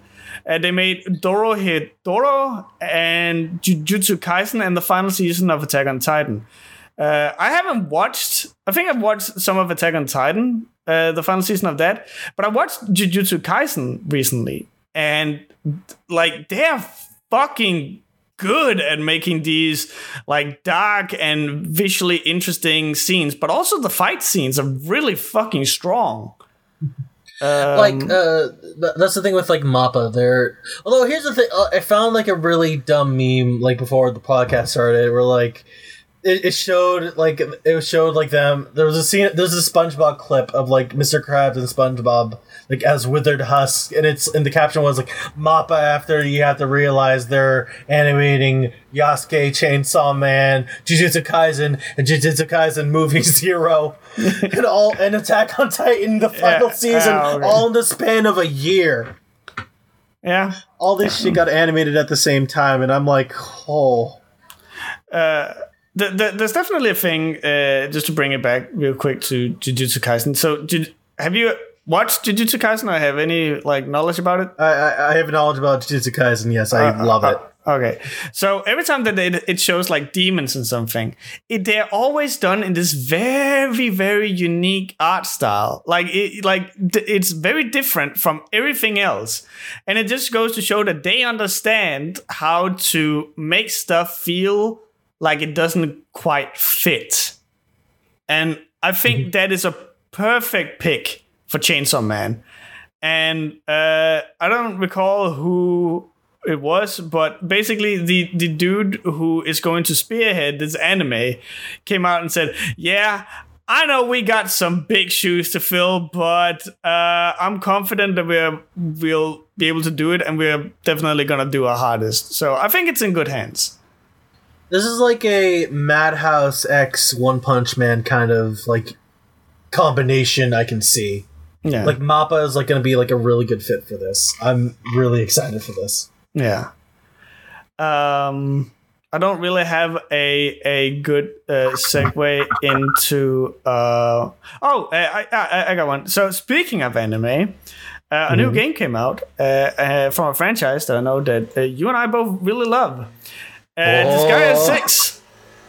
Uh, Defiance of Destiny, and uh, re- like normal, uh, like I'm, I, I don't think that we're going to be talking that much about video games uh, in this podcast. Probably, like we're probably going to mention it a few times because again, we're both epic gamers, bro. Um, But um, I, I still fe- felt like this was interesting to bring up, just because like this new game is out, and we both love uh, Disgaea.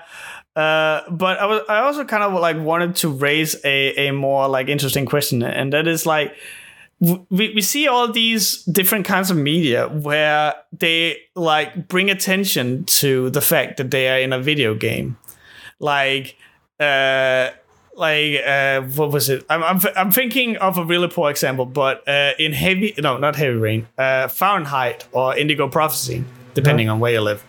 Uh, there's a point where the the cop character goes man what is this? What am i in a video game? And everyone just Rolls their eyes. rolls their eyes and wants to die. Um, but then you have Disgaea, which constantly references the fact that they're in a video game to the point where uh, it, it is like it's kind of weird, but in the same time, it's hilarious. And I was just like, why do you think like Disgaea can get away with it? Is because is it is it because that it like kind of sets up the tone that it, like it's dumb, silly, goofy shit that it can get away with it? What what do you think? I, th- I think the fact that it doesn't like. I, I think we like uh, like Al- like Alice mentioned this to you when she first pitched Disgaea to you, and it's just like the story and the gameplay kind of have this inverse relationship where like the story gets a lot a lot a lot less serious from first game to the last one, but like the mechanics get even more fun to play the more like the later in the editions you go into the series. Hmm. The the fact that the game does not like the story wise does not ever take itself seriously. It, like, yeah, you're gonna have moments where there's like really hard hitting story beats. You're gonna fucking care about like U- like about Us- Usalia having the whole like Curry backstory in Disgaea 5 and how sad that whole thing was. They make you give a shit about this dumb bunny girl in a giant like prinny plush and why she only eats curry. And like it's such a stupid plot point out of context. And even in context, it's a stupid plot point. But you care regardless because you just enjoy these characters. You enjoy playing as them. You enjoy like going through these dumb worlds, grinding forever. It is insane to me. I think, like, Disgaea is like the epitome of what I believe makes a good, like a not only like a good story, but like a successful story, like a successful property. And it's like the characters in this in these stories, whichever game you like the best, they're gonna grip you and they're gonna grip you hard because you get really attached to them for the dumbest of reasons. Oh yeah. Yeah, like um, my favorite game of the series is Disgaea 2. And it's cause, and it's and when you bog it, and when you like um, bring it down, the story is like the most bog standard enemies to lovers like shown in anime trope. Yeah. But it's, there's a lot of little details at work. How like uh, you know, like the, there's like a specific mechanic in the game where if you were like when you're around um, characters, you do more damage and you're more likely to do combination attacks when standing next to each other. And like normally that it's defined by like how many times you're having the characters around each other, except for the main two leads, uh, Adell and Ros and Rosalind, where they start off with always zero sync, and then t- as the story goes, the sync slowly gets higher until like at the end of the story, where whenever they're together, it's always a hundred percent chance they're always in sync. They always do a combo move, and everything's fucking cool. And I'm like, that sounds dope. it is fucking dope, and it's so cute. I love it. And it's like the, the when when you have characters that you can really attach to, and you have the game like um just add on to that fact when they when it complements the story and that little aspect of the game of like the characters, it just fucking works. You actually brought this up in Disgaea 6 about how the reincarnation system's working because the main character's a zombie. I'll let you take over, but, but that's like another example of why the game itself complements the story and the characters, even though the story's fucking silly. Yeah.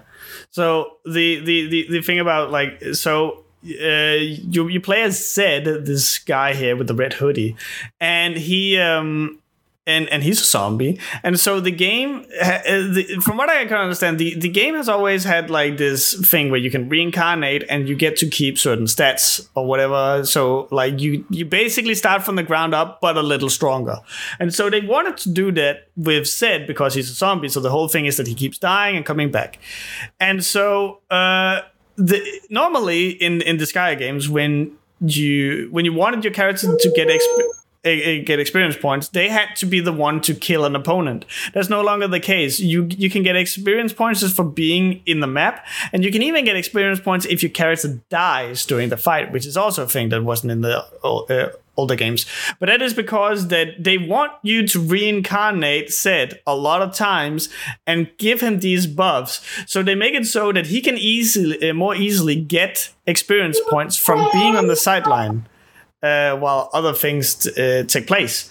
And so it, it's a, it's again one of those things where like the gameplay uh, complements uh, the um, the, the story and kind of like a, a roguelike, but it's not like if your character dies that you start from scratch. I thought that at first, but uh, you you have to purposely go and and and reincarnate them. But like my so the, the the question that I initially raised was just like how you how some games can get away with acknowledging the fact that they are a video game and uh, while other people uh, other video games you kind of groan at it. And for example uh, again like the whole am i in a video game? from indigo prophecy. And then you have like metal gear where, where it's like you can get a call from colonel where he goes press the circle button.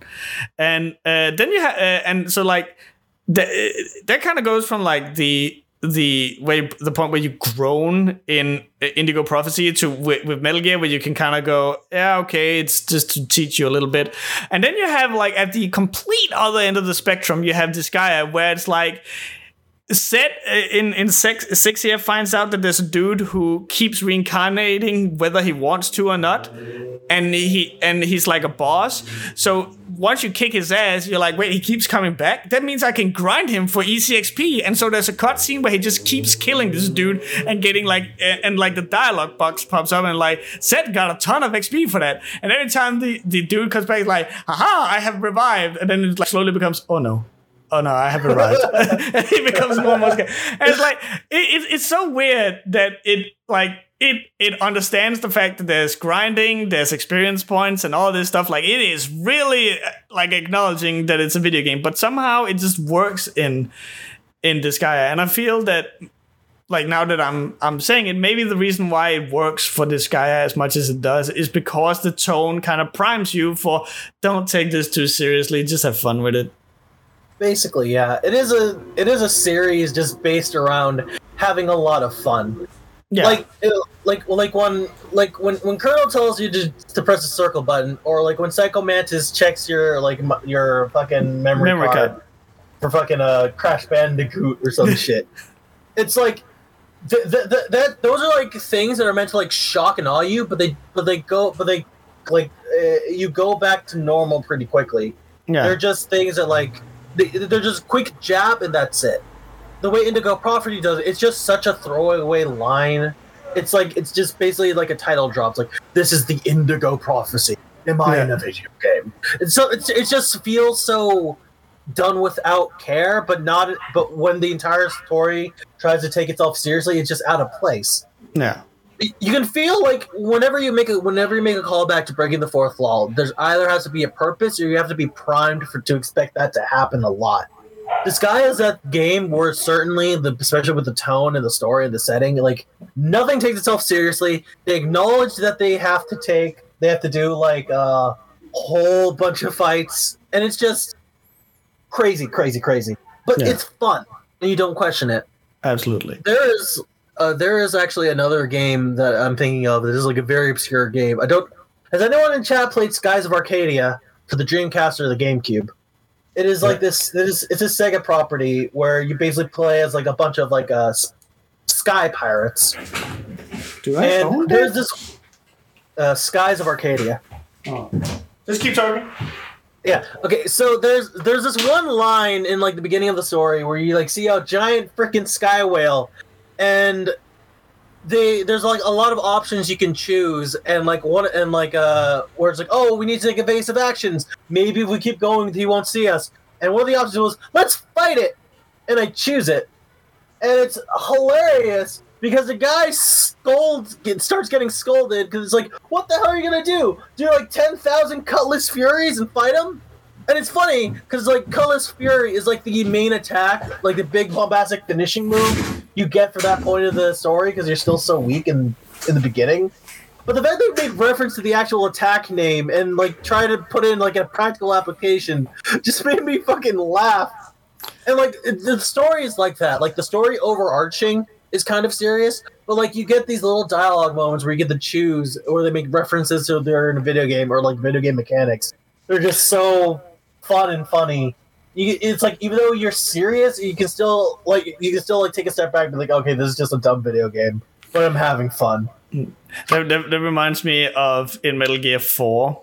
Uh, so the thing about Metal Gear Four is that you you you keep bumping into like a kind of culmination of different bosses that you fought in in one, two, and three. So like you have Laughing Raven, which is like the fu- uh, which is the Fury uh, from Metal Gear Three, and Vulcan Raven from Metal Gear One. And uh, at one point, you bump into Crying Mantis, which is obviously like using the same thing as, as Psycho Mantis from the first game. And so uh, I fucking love that, that bit because there's a point where you can't control Snake, and so obviously your brain goes to what if I changed my controller to the second player controller port because that was a, a, way that you could fight Psycho Mantis in the in, in Metal Gear One. And so if you do that, you get called up by Colonel and everyone else in your fucking call list, and they're all just calling you a dumb fucking idiot, going, "What the fuck are you doing? Change it back." You can't control Snake if you got it in the other port, you dumb idiot. What are you doing, you dumb cunt? I fucking love that bit. But uh, I, again, like as you say, it, it like Metal Gear, as weirdly serious as it sometimes is, like it, it is a very poignant and a very serious game at times. It also is not afraid of doing some goofy shit, and it, and it kind of sprinkles that like around throughout the entire game. I feel that if you had like a um like say uh uh Silent Hill 2 and you have someone go up to to your character and go, "Oh, if you want to push this box, you need to push the action button." I I don't think like that game could get away with it because like it has set up its tone as you need to take me as serious as fucking cancer. Mm-hmm. oh god. Like it, it all it all genuinely just comes down to tone. If you want to extend this to like not even just video games, but like writing for web comics or anime or stuff, if you want to be, if you want to make fourth wall breaks, if you want to reference the fact that you're that the logic is kind of goofy, you need to prime your audience for that. Yeah. You can't just drop it in and expect the expect just the joke to land. you've gotta like do proper setup. Yeah, absolutely. So, uh, jumping from uh, this talk about video games, we can talk about uh, this uh, other talk about video games, which is uh, David Jaffe versus uh, Pat Bowang. Boivin boy that that did, did you know that is no. actually his his real name? Yes it is. Yeah. I i fucking love that it that it's Boivin just because like at one point Woolie calls him fuck Boivin fuck Boivin um so for those of you who are not in the know um uh pat from the Super Best Friends, or well, formerly from the Super Best Friends, now from Castle Super Beast and Pat Stares at uh, uh, on Twitch and I think also YouTube. Um, made a tweet a few days ago because the video game creator Cliff Bleszinski, uh, who made uh, Gears of War and stuff like that, uh, said that he was going to make a new studio where he uh, was going to um, like make a new video game. And the problem with this is that uh, when he had the his former studio, Boss Key Studios, I think it was called, uh, the the company that made Radical Heights and um, what the fuck, Outlaws. It was like a a, a weird um, Overwatch clone.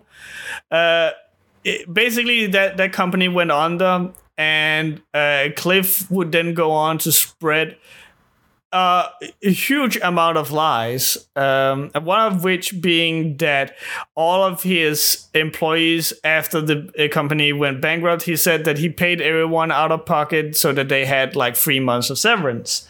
And then one of his employees called him out on Twitter, going, That's weird because you only paid uh, us three weeks of severance.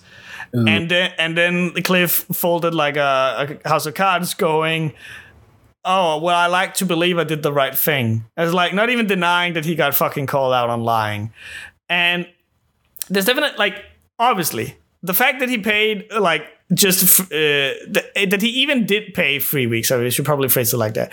Is you know that's commendable. It's not enough, but if that was what you like the resources you had at hand, then you know, fair is fair. Good on you, but the, the fact that he then goes on to lie about it and stuff is is a, a huge like because like Cliff is very uh how do I put it?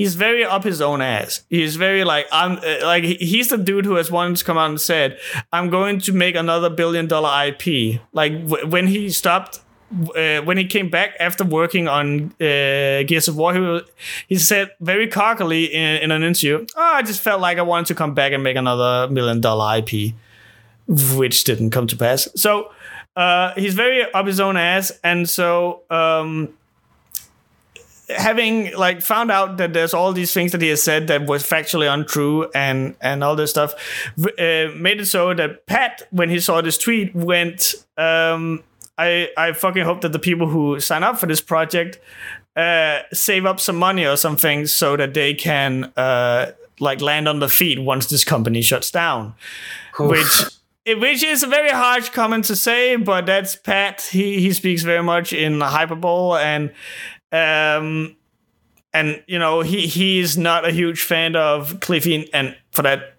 matter, neither am I. But then comes uh, David Jaffe, and if the name David Jaffe uh, kind of uh, rings a bell for some of you guys, it's because he is one of the creators of uh, God of War, the original trilogy, and Twisted Metal. Mm-hmm.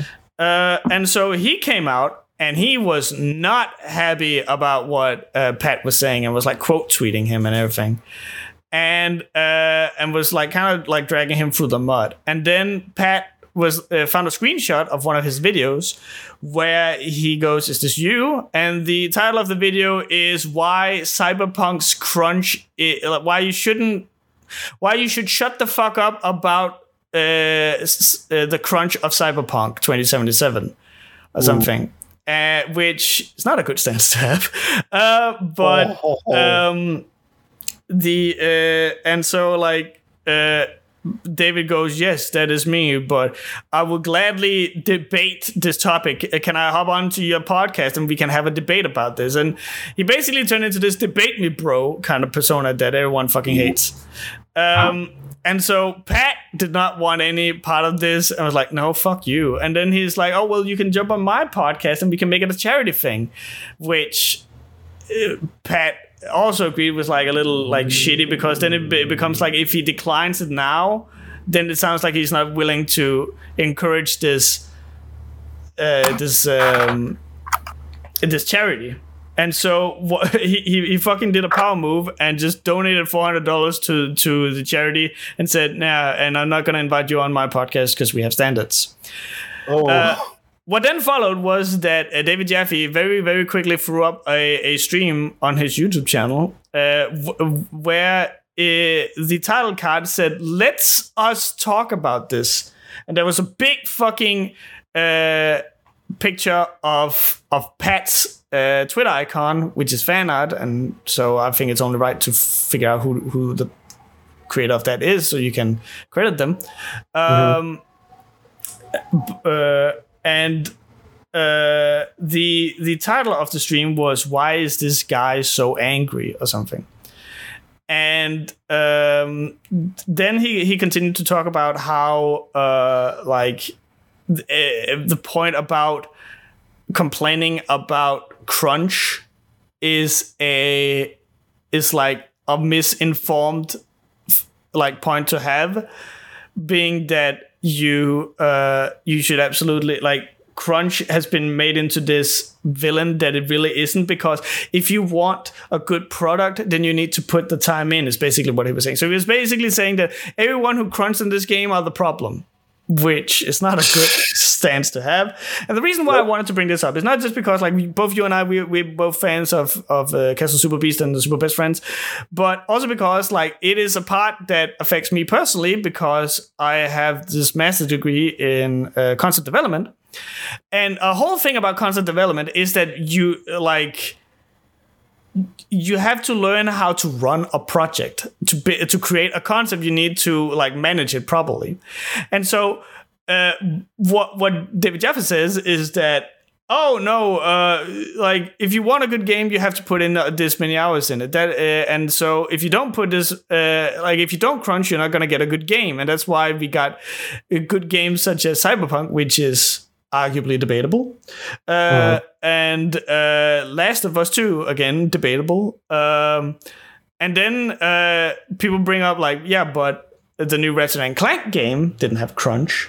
And he's like, I don't, I refuse to believe that. Um, that they didn't crunch, and then it becomes like one of those things where it's like, how can you even like ha- have a conversation if we're going to point to a thing that is an example of why you're wrong, and then you could just say, I don't believe that's true. Like then, then we're not getting anywhere.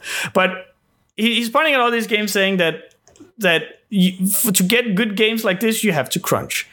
And I disagree vehemently because one of the things that I have learned through uh, through my education is that it, it it's not a like everyone uh, says it and it has kind of become a meme, but it is unfortunately true, which is it's not about working harder, it's about working smarter. If you can like there there's several bottlenecks in a project where at some point, no matter how well you plan it, there's gonna be a point where someone doing the, this pipeline is gonna sit and be like, "I'm waiting on the resources so I can continue with my work." For example, if you're uh, if you're working with a graphic designer, sometimes you need the graphics for uh, for that particular thing.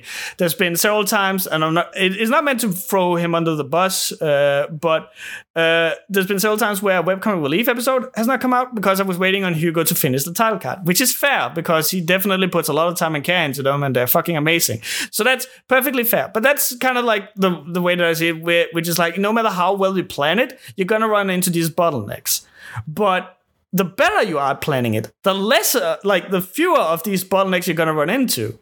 And and if you run into as few of these bottlenecks as possible, then you're not necessarily then you're not going to have to ask for your for your uh, employees to to crunch to finish a product because you have managed a like you have set a scope for when you you should be able to finish a project.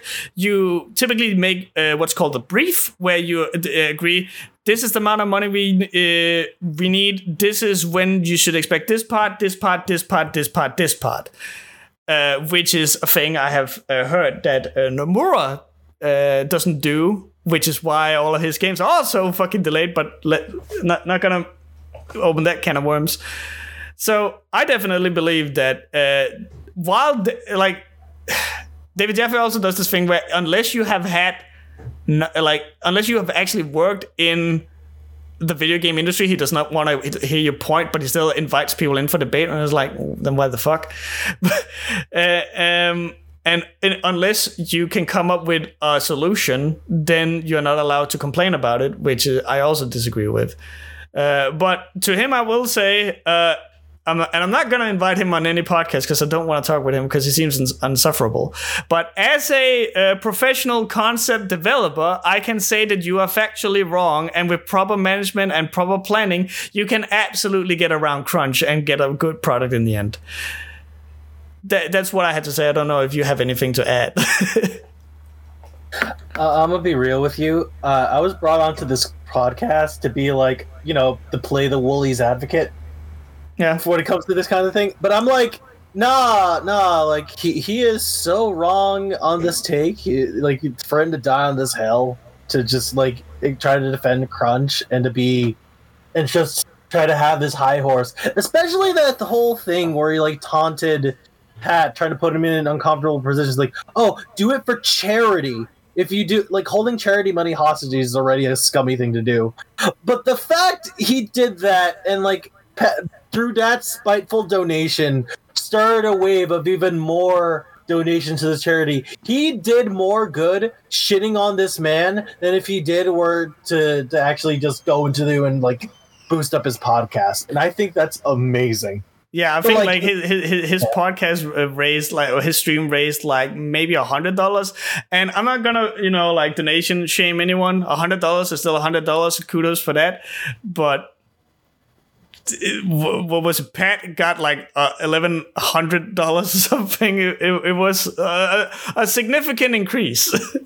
yeah, but it's like God, like at, at, the at the end of the day, it's just like just the way like David Jaff acted during this whole debacle was just kind of showed how much of a shitty person he was and how shitty his takes were. Yeah. I can understand like when you're like when you've when you've gone through crunch so many times, like it's it's a weird point of the way I'm trying to describe is like it's a point of pride where it's like they see it as a necessity because it's happened so long. but like it doesn't have to be like that. Like when you, it's not wrong to want better. It's not wrong to want to change the status quo. That's why, that's what fucking progression is. But then you got like old farts like that who's like, oh, I suffered. Everyone else has to suffer with me. And this goes back to this whole American mentality where uh, we're like, um, oh, we don't want student loans because I have to pay student loans, so you have to pay them too. That Or still baffles the fuck out of me. Yeah, I know.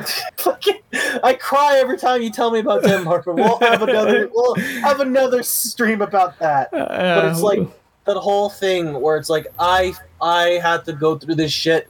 Everyone else should suffer too. Is such a really shitty mindset to have because you you- and you go back and be like, oh, let's go help charity. You're you don't give a shit about the people you're giving money to. You're just mm. using it to make yourself look good at the end of the day. And that's what this whole thing was about to David Jeff. He just wants to flaunt his own fucking ego. Yeah, and and, and you, could definitely also see that when you like listen to his his stream because he like kept name dropping like I'm good friends with Cliff, uh, Cliffy B and I'm good friends with John Carmack and all stuff and like good for you, but he was also like doing a whole thing of like I, I think I'm reasonable to talk with. I had a guy come in and we we talked at length about um, the Gamergate which is a topic I do not want to get into. But he, uh, we talked at length about Gamergate, and uh, then I was like, really now? And then I went to look up the video, and do you know what the fucking title of the fucking video is called? What was it called? Gamergator BTFO'd. I was like, y- y- like, oh, I was so respectful to this guy. I was like, what? Then what the fuck is this title? You dumb shit. Uh, so Let's talk about this. Let's let's let's us. yeah, yeah. Um, let let's us. Uh, but I, I think like th- this whole thing about like how to uh, like because there's definitely a thing with with crunching. I I I'm a workaholic, uh, and I I several times had to be sat down and told not to work. And uh, it, it it doesn't work very well with the fact that I also can't feel when I'm hungry. So sometimes I forget dinner.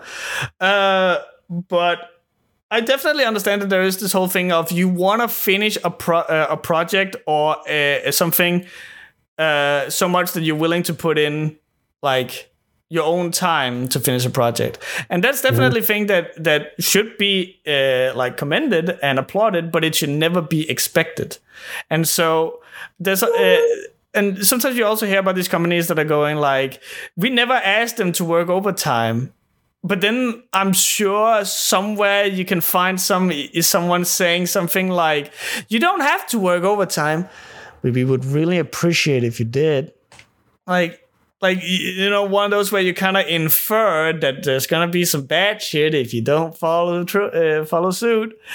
Um, so uh, basically, the, the I think the takeaway from this is that uh, if if if we if we are supposed to take something positive out of this and and point it towards webcomics and creative endeavors, it should definitely be that have a system, ha- plan what you want to do, plan what it is that your workflow should be, set up small little goals that you can accomplish. Uh, there- there's a model called SMART. You can look it up. But basically, it, it's that you make uh, s- goals that are small reachable. You check up whether or not you accomplish those goals. You make strategies for what you should do if you don't accomplish those goals and what the end product should be. And if you put in this uh, with the uh, with your creative endeavors you can like you you will quickly realize and i know this sounds very holy for someone who takes so long to come up with videos as me but if you if if you plan efficiently, you will realize just how little time you actually need to do, work on the things that you're actually working on. But when you're just like doing it off the cuff, like I know that a lot of uh, creators are doing, uh, then it's gonna take a long time because you're kind of like doing a little here, a little there. But if you just sit, sit down and be like, we need this done within this time frame, otherwise this if you if you set up like a structure like that then i assure you that that your project management and this project in this case being your creative endeavors is going to be much smoother So that, that was a little pro tip from me. but uh, do you have something to add? Um, no, no David Jaffe got dabbed on. Get bent. Uh, fucking dab. um, but speaking of crime, um, oh. uh, which, uh, which, crunch should be, in, in my opinion. But speaking of crime, uh, we got uh, the uh, uh, Lost Judgment, which is a spirit is is a successor to the game Judgment. I think it's just called Judgment. in, in Japan, it's called Judge Your Eyes, which is a spin-off of the um, of the Yakuza series. And uh, the reason why we are talking about that today uh, is both because uh, there's a, a, Steam summer sale going on where you can buy Yakuza Zero for nothing. Uh, go do it. It's one of the greatest games ever made by a human being. Uh, but we're also talking about it because, uh, Cloudy, you like The Way of the House Husband, right? Yes, I do. Why do you bring up this magical segue, Riser? I, I bring it up because uh, Lost Judgment has gotten uh, Hiroshi Takami Tamaki to voice one of the characters in the game. Now, in case you don't know who this a brilliant bastard is, he is one of the uh, uh, no, what not one of the he is the actor of the protagonist of uh, the way of the household husband. Uh, is no not household husband. Stay at home husband. husband House Husband, thank you. Uh, yeah. he, he he plays him in the Japanese TV drama, and he does a fantastic job to the point where you cannot. Like after seeing that, I thoroughly believe that you cannot watch any of the animes and movies that I think they're going to be making of Way of the House Husband, uh, and not wish for Hiroshi here to to to take over the role because he is fucking good at it. Uh, so I was very pleasant surprised to see that Hiroshi uh, got this role, just because, like, it, uh, watching the show with my friend Alice, it was always very fun to see like the immortal Tatsu, as he's called in the way of the house husband, like see this character and be like, I wish that he would go and meet Kiryu. And so now we get the next best thing, which is him playing a character that is visually mocapped after him as well, uh, be in the uh, spin-off series uh, Lost Judgment. Um, so yeah, it, it was just a, a, little thing for me because I'm a, I'm a huge fan of this series and I cannot recommend uh, Judgment and Yakuza enough. And also uh, the TV drama uh, Way of the House Husband is definitely a lot of the jokes that you have seen in the manga, um, which are somehow enhanced by the fact that they are in real life and they play them so well. There's also some new things, and it's one of those shows where you will laugh and you will fucking cry. They do some. Uh, it's a busy street outside. Sorry about the honking. Uh, but it's an amazing show that I definitely uh, suggest that you guys go and check out. I'm, I'm just gonna like I have not much to add because I'm just really excited about this. But like if you if you if you are gonna like experience Way of the House Husband and you're not gonna read the manga just day to day and just see the cool, the really good and funny drawings, just like watch watch the the the live drama of this because it's it just hits in the way of its like comedic timing and just the way ever the way everything does. It's really good. This is like I would say this is the quintessential quintessential way to watch Way of the House Husband, and the fact Absolutely. that the guy, the main character, is actually getting the immortal Tatsu himself is going to be tangentially in the Yakuza universe in here in Lost Judgment is pretty freaking amazing. I'm, I'm I'm looking at like recommended videos here on the side of YouTube, and I think he's also a musician. Oh shit! But again, that, that that's that's kind of and uh, correct me if I'm wrong, but that's kind of like the thing about like Japanese idols or stars or something is that they're typically expected to kind of be multi multi talented. Uh, there there was like that the one guy who made a Takeshi's challenge who was like an actor, a video game programmer, oh, yeah. uh, a writer, uh, a movie writer. director. Uh, the guy, the guy who made my favorite game, uh, Earthbound, uh, Shigesato Itoi, was also another programmer, writer, musician, cooking guy. He had like a blog at some point. Just like a lot of a lot of you, you like I don't think they're as common as they are nowadays. But like when you have someone like multifaceted, talented, that's kind of amazing. He, he he's also the voice actor in uh, one of the um, Ghibli movies, I recall. Which I, prob- I probably couldn't tell you off the top of my head, but no, like, I, I I, believe it. I, I, I like the Ghibli movies. I just haven't watched that many of them, and all of them kind of like like the names of them all kind of like blend together in my head. So I, I, I couldn't say it either, but uh, it's definitely uh, cool to see just how much they care. Uh, And again, like that was also one of the reasons why so many people liked Iwata.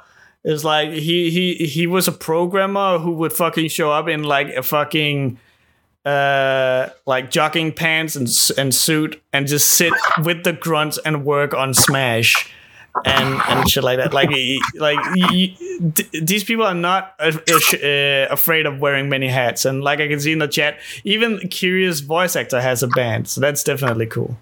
damn. Um, but uh, you know who uh, doesn't have to wear many hats?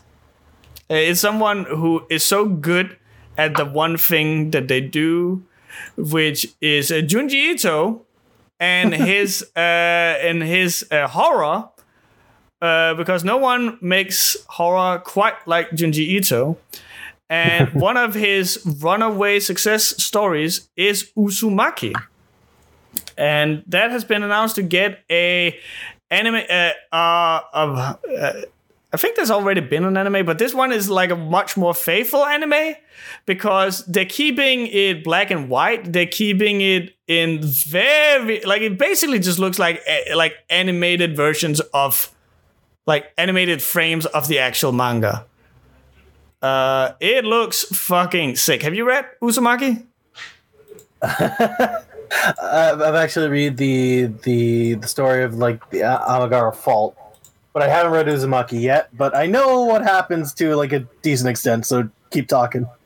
It it it's it's amazing. Um, uh, I actually watched, and one that was also another reason why I wanted to bring it up. Every uh, every Sunday, I have like a, a, a movie night with my friend Alice, and we we tend to watch horror. And uh, so this time around, we watched uh, the live action movie of Uzumaki.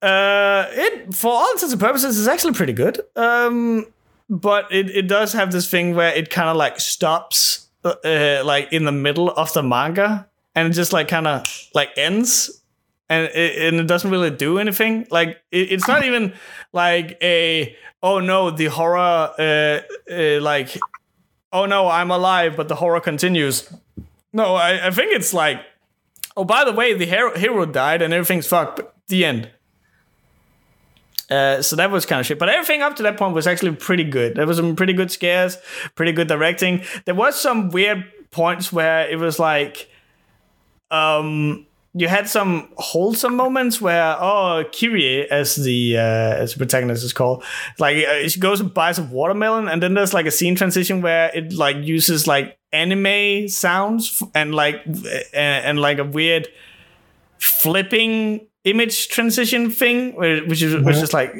oddly fitting for like a horror manga like this It's it's like it's like turning the page. It's weird.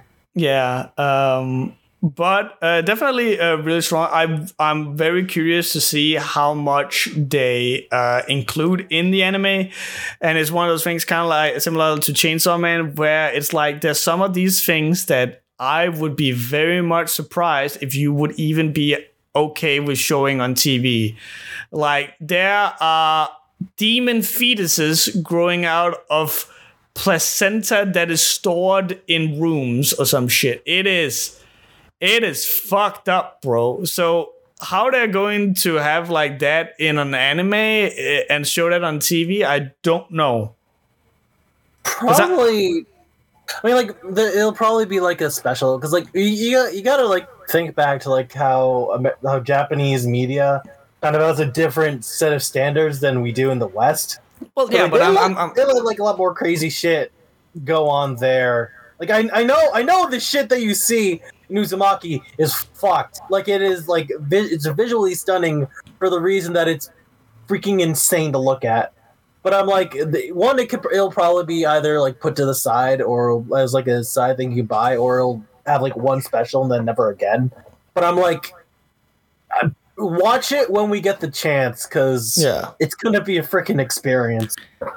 I'm I'm just thinking back to uh, that anime Terra Formars. Uh, did you ever watch that? Uh, Terra from Terra Formars, that old thing with the puppets. Or am I thinking of something else entirely?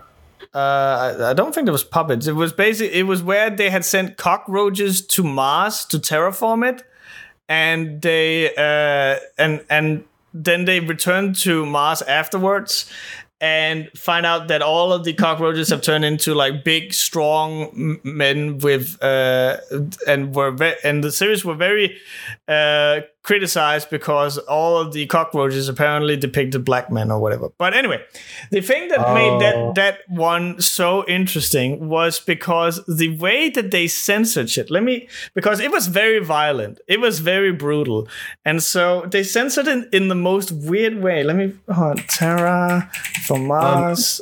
Okay, I'm Uh, starting to. Yeah, I, I was thinking of like it came from Mars, that old like movie in like the '60s. Like this, I'm starting to remember you talking about. Yeah, so uh, I, I brought it up on screen, and for those of you who who who who are listening to this or not watching it, uh, you can uh, find it uh, by just like googling Terra for Mars censor on on Google, and you will just see like characters holding big round orbs or just like big orbs flying in midair. There was nothing uh, like like not not even an attempt on obscuring it with any because like if there's if there's a medium that's very good at, at, at obscuring stuff and, and censoring it with the environment it's definitely anime because there's so many tits and asses all at, out at all times that it's like oh the steam is covering it up or oh there's a leaf in the way or something. So the fact that ah we, we're not gonna even ass so we're gonna put these black circles in is like if, if, if that becomes like necessary for Chainsaw Man or Uzumaki, then I'm then we're gonna end up with one of those things where it's like I can, I'm I'm immediately pulled out of the immersion. Um, I, I think back to the Elzeron Chronicles stream where we tried to, like, where we had to like censor all the freaking. Oh god, that stream was fun as hell. I miss Yeah, it. it was great. Yeah, uh, I'm, uh, it's a shame that uh, that Richard took it down. Yeah, Richard. Uh, But it's it's whatever. It is what yeah, it is. But I'm it like, is what it is. oh boy. Yeah, no, like that's like it. it- God, the, the in a, in a, in a in a series where like the where ev- where like some series have fun with the way they have to get through their censorship and like make funny censors. Like here, where that one was just like, okay, let me just get the the the, the pen tool, boom, yeah, let- circle, done. Let, let, let, let me get the circle tool from Paint and just boom. Like even like even like um there was like a uh i think a lot of like anime nowadays where like if something gets too violent like there's like half the screen gets faded out. And i'm like yeah, uh, even that would be a little better but like this is just lazy in, a, Did- did- in like a phenomenal way Did you ever see how they censored uh, Jotaro smoking in uh, Star Stardust Crusaders? Didn't they- Oh, I, I, I need to find that. It, it Jojo Stardust Crusaders smoking censor. I wonder if this works. Yeah, it's just they just fucking like obscure everything from the nose down of Jotaro. It looks so fucking dumb. It's like, It's we, like- can't, we can't show this teenager smoking. i'm like ah because like because like you know i would have been fine if they like covered his eyes on top of that Yeah, But like fucking, it's just the mouth with the smoke. You know what's happening.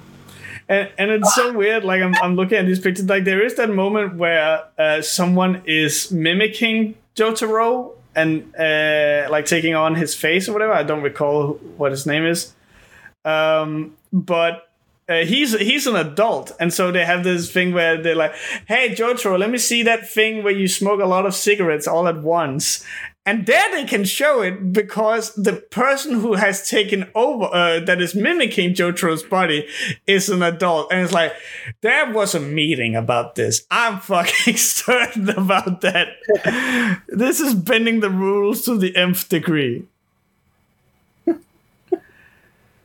it's crazy. Uh, Claudia, did you have anything you wanted to add to the topics for today?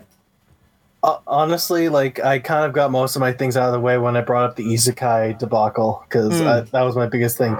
But like, I've just been having a lot of fun just listening to like you, just you bringing up these topics and just tearing down these people and like giving really good advice. I'm just, I'm still stuck on the fucking censorship for Terra Formars. It's, it's so bad.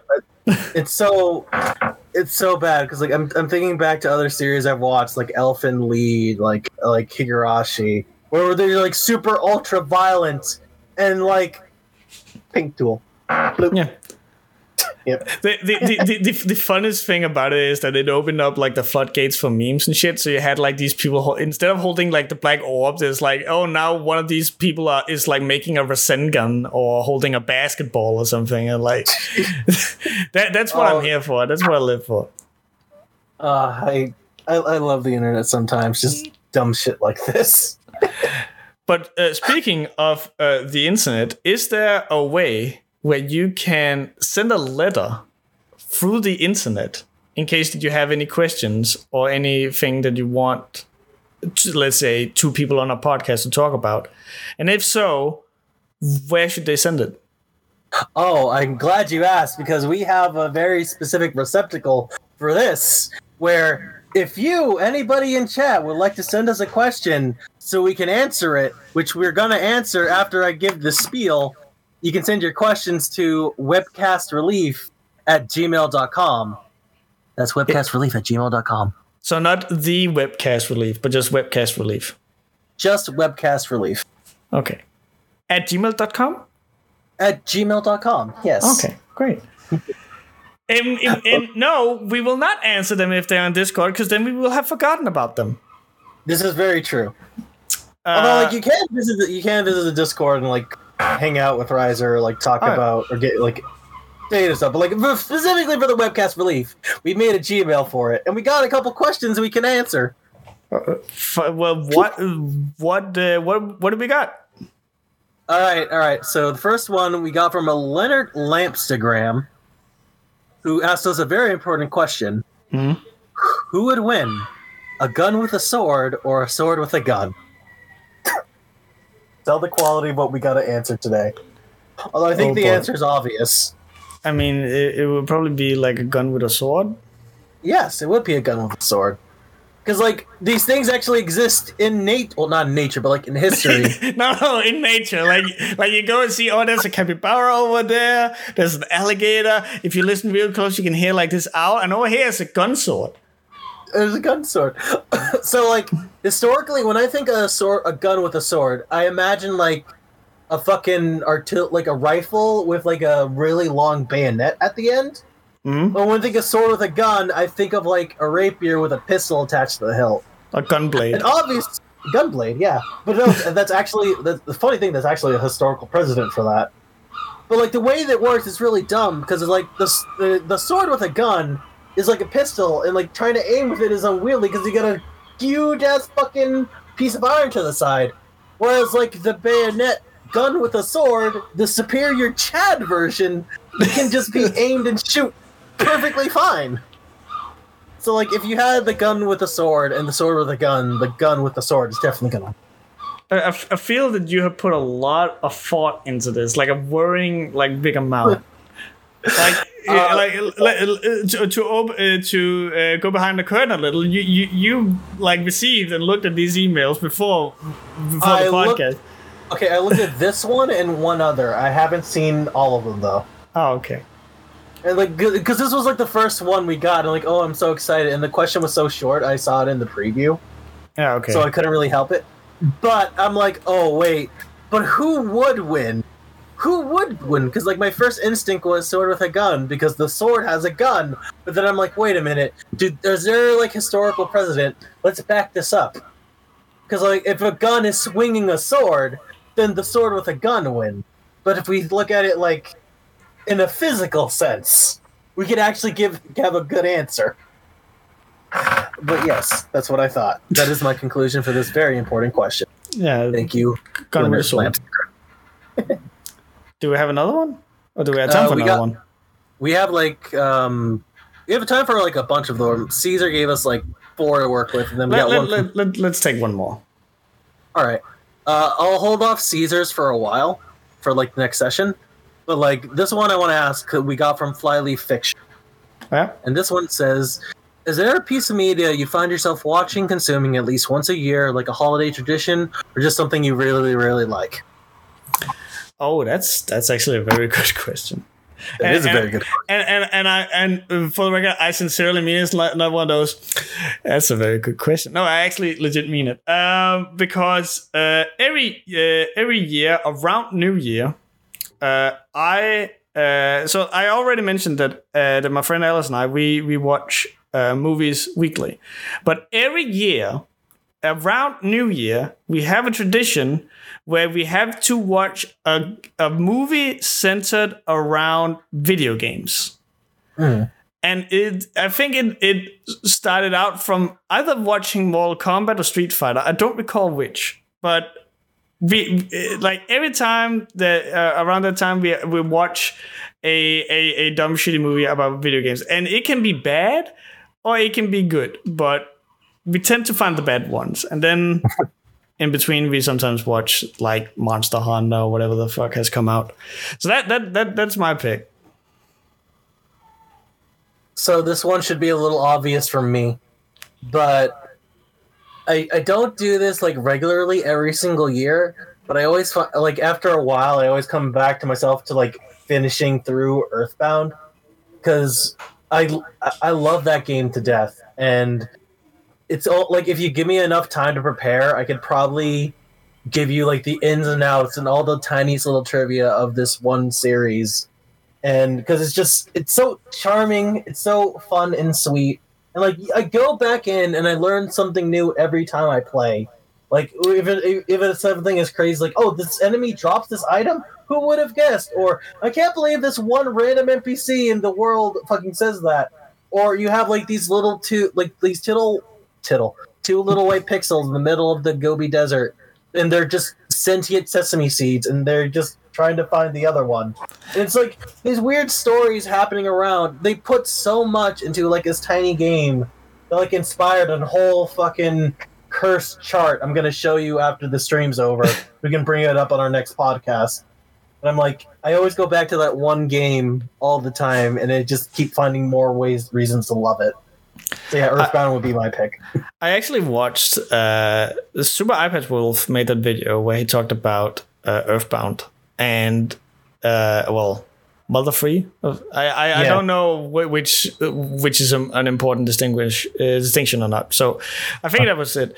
And uh, like watching it, I was just like, man, I fucking wish that that was like easily like I could get that on my Switch or something because that looks so charming and so well written like it's definitely going to have some moments where like the the idiot in me who has played video games since I was little and had hair and all that shit I uh, like I have been primed for like video game like mentality. So the fact that you can open a box and a firework comes out and nothing else happens that is gonna like fuck me up because I'm so used to that that triggered something or that gave me an item or that it triggered an event or something.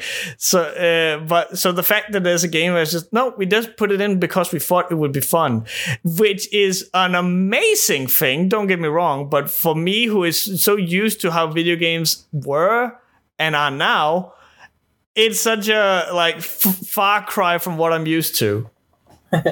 You know, it's funny because like um like Mother 3 is like an, an excellent example of that conversation we were talking about earlier about how you got to like prime yourself for like a tone for to break video game logic cuz Mother 3 does this a lot like for the god's sake, the, the reason like save point exists is because there's sentient frogs all over the world that save your progress. But like over time, you just like you see them like have little personalities of their own. They're not just like little floating crystals you touch to like remember. You just talk to these frogs and they save your progress. And if you want to come back or not, you always come back to them. And it's like you get weirdly attached to these kinds of things, and like you almost forget you're in a video game because you're playing this video game. And it's like the story of Mother Three, especially, is so serious and so like totally heavy, but it never loses its charm or like its silliness. On top of that, it's like really something special, man. Like if honestly, play the like if if you want, I can probably like hook you up with like a ROM hack or some shit, or like find a way to play because that's the only You, way you, to play. you, you mean uh, uh, t- totally legal um, totally legal, legit. copy from, From Nintendo? Copying it from Nintendo, please. God, I'm in pain. but like, but yeah, like, I would always. This is why I always like. I keep saying constantly why I would rather have a translation to Mother Three than ask for a new installment for like Oh, yeah. a Mother Four, because people need to play this game, in my opinion. They they kind of like uh, what what's the English term? Caught lightning in a barrel. A caught lightning in a bottle, yeah. Yeah, a, a Like- bottle. That's it. Yeah, but like, um, but yeah, like, like you you see like how like Undertale, Omori, and a bunch of other games were inspired by like Earthbound and shit, and then Yeah. you got like Mother Three, which is like its own its own unique thing. It's just good. Uh, do we answer this one question into on in the chat, or do we end it here? Yeah, we, we, we, we- we can make it short. Do you have any thoughts on video game preservation? Must be a real bastard for someone like Cloudy so into Earthbound slash Mother. pain. G- games should always be preserved. Games Yeah. always like I fully endorse like making copies and backups because uh, like obviously with with that you're always going to run to like piracy and shit and I and that's just an unfortunate consequence. That's just Yeah. what happens.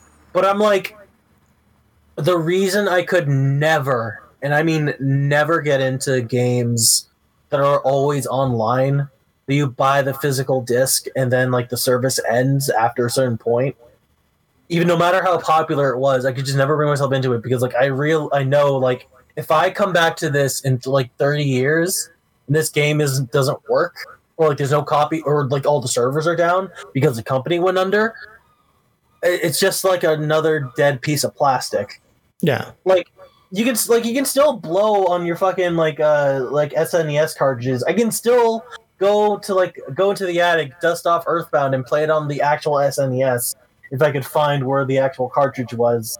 but like, I, I still play it on my legitimate copy on the Wii U for God's sakes.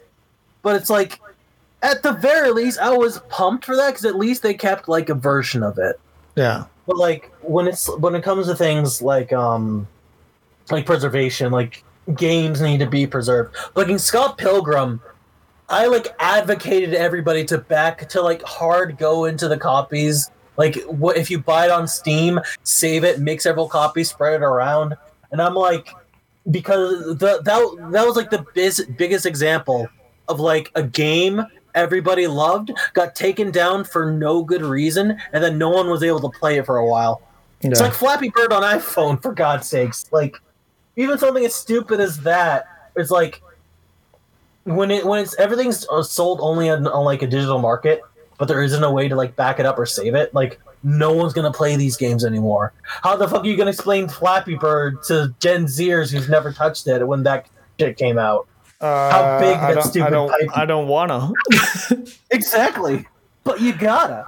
And like and like uh, Yin said, like PT, that shit was a fucking shame because like it was an experience, uh, like an example of a project that could have gone super right, and then it just got I, I I think like I I don't think it comes as any surprise that I feel very strongly about PT, and that was actually the one that I was going to bring up, which is that uh, uh, PT like it, it's it's so interesting that like PT was a demo, and it fucking changed the entire landscape of horror video games forever. it's just a fucking demo did that. So the fact that you cannot legitimately get it now is such a f- it's so weird. And that was actually going to lead me into another thing that you were kind of like bringing up before, which is that we, we see that a lot with uh, I, think I've seen it a lot with Nintendo, especially, which is that there are certain games or certain features that you uh, that we in the West are not like we don't have access to, mother three or uh, PT or whatever the fuck, and uh, then people obviously make like pirated versions of it or something like that. And normally, I'm not a uh, I'm, I'm not a huge advocate for for for piracy. I'm, I'm not gonna like deny that I've downloaded some songs here and there and whatever the fuck. But it's more like like I'm like if you can give if you enjoy something and you want to give money to the developer, you should absolutely do that at any time because otherwise they're not gonna make it. But if you make it so that I have no means legally to get your product, then you should not be able to get on my ass for doing it illegally. Oh yeah, that's that's basically my thought process as well. Like honestly, like I, am going, I'm going to say this because I was one of those assholes who would tell, yell at Reggie to localize Mother Three, when obviously like the fan patch exists. Yeah. The point is not because like you can. It, it's like uh, it's like the way to play the game. The point is like you're not even giving me the option to give you my money. Because No. like if you give me the option to buy this game legally, I will take it. I like I told people this. I like if, if Mother Three comes out and it's being sold for sixty dollars, I will spend. I will give it to ten friends for free, and I will pay. That have that come out of my own pocket because I believe people deserve to play this game.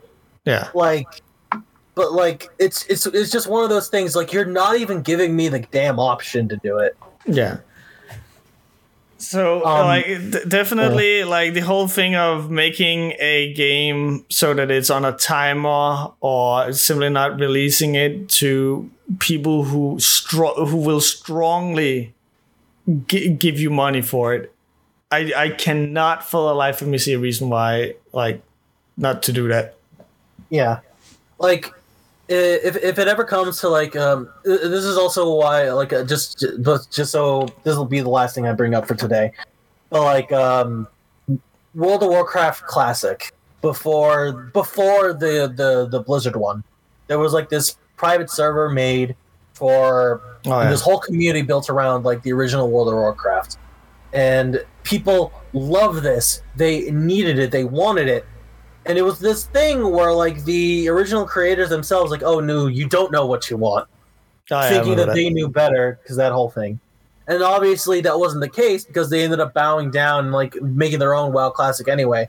But it's like you didn't give them an option, of course, what the fuck they were gonna do. And then like they forcibly shut it down and we're complaining and we're wondering like why do our fans not like our product? And because that- you 'cause, like, you can't. don't because you can't scare. But yeah, no, like I'm a huge advocate for games preservation. Like Just media we- preservation in, in general, I feel. basically, yeah, like lost media is a painful thing.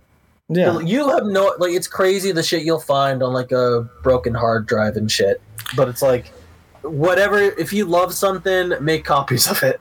Like we were just talking about Elseron Chronicles. Like you can say what you will about the overall quality of it. Like it was not very good, but it's something that we fondly remember and we want to like experience more of, but we can't at this point. Like that shit was the greatest um that thing's our most popular Jello Cartello stream Easily. today. Like by a large wide margin. It's crazy. And I'm just sitting here like okay, uh Emily and I the night before the stream went on, we read the entirety of Elzeron Chronicles, and there were things I was like alluding to in the stream. I was like, we're gonna get to it, where shit goes balls to the fucking wall. Like there was like gonna be My Little Pony fusions. There was gonna be this weird existential crisis about like Christianity or some shit. Like you could tell it was going through some things with this comic, and it was actually really fascinating. And then it just got like, it's done. And we got robbed of that. Yeah. So I'm like, so I'm making a point to whenever we do a new stream, I go, I go through the whole comic and copy everything, like we did with um Project Second before we almost lost it. yeah, yeah. Bane really saved that one. Yeah, God, the ending of that was perfect though. Yeah. Uh, but uh, yeah, Richard, if you ever hear this, bring uh, bring back Elseron. We we should make a hashtag. Bring back Elseron.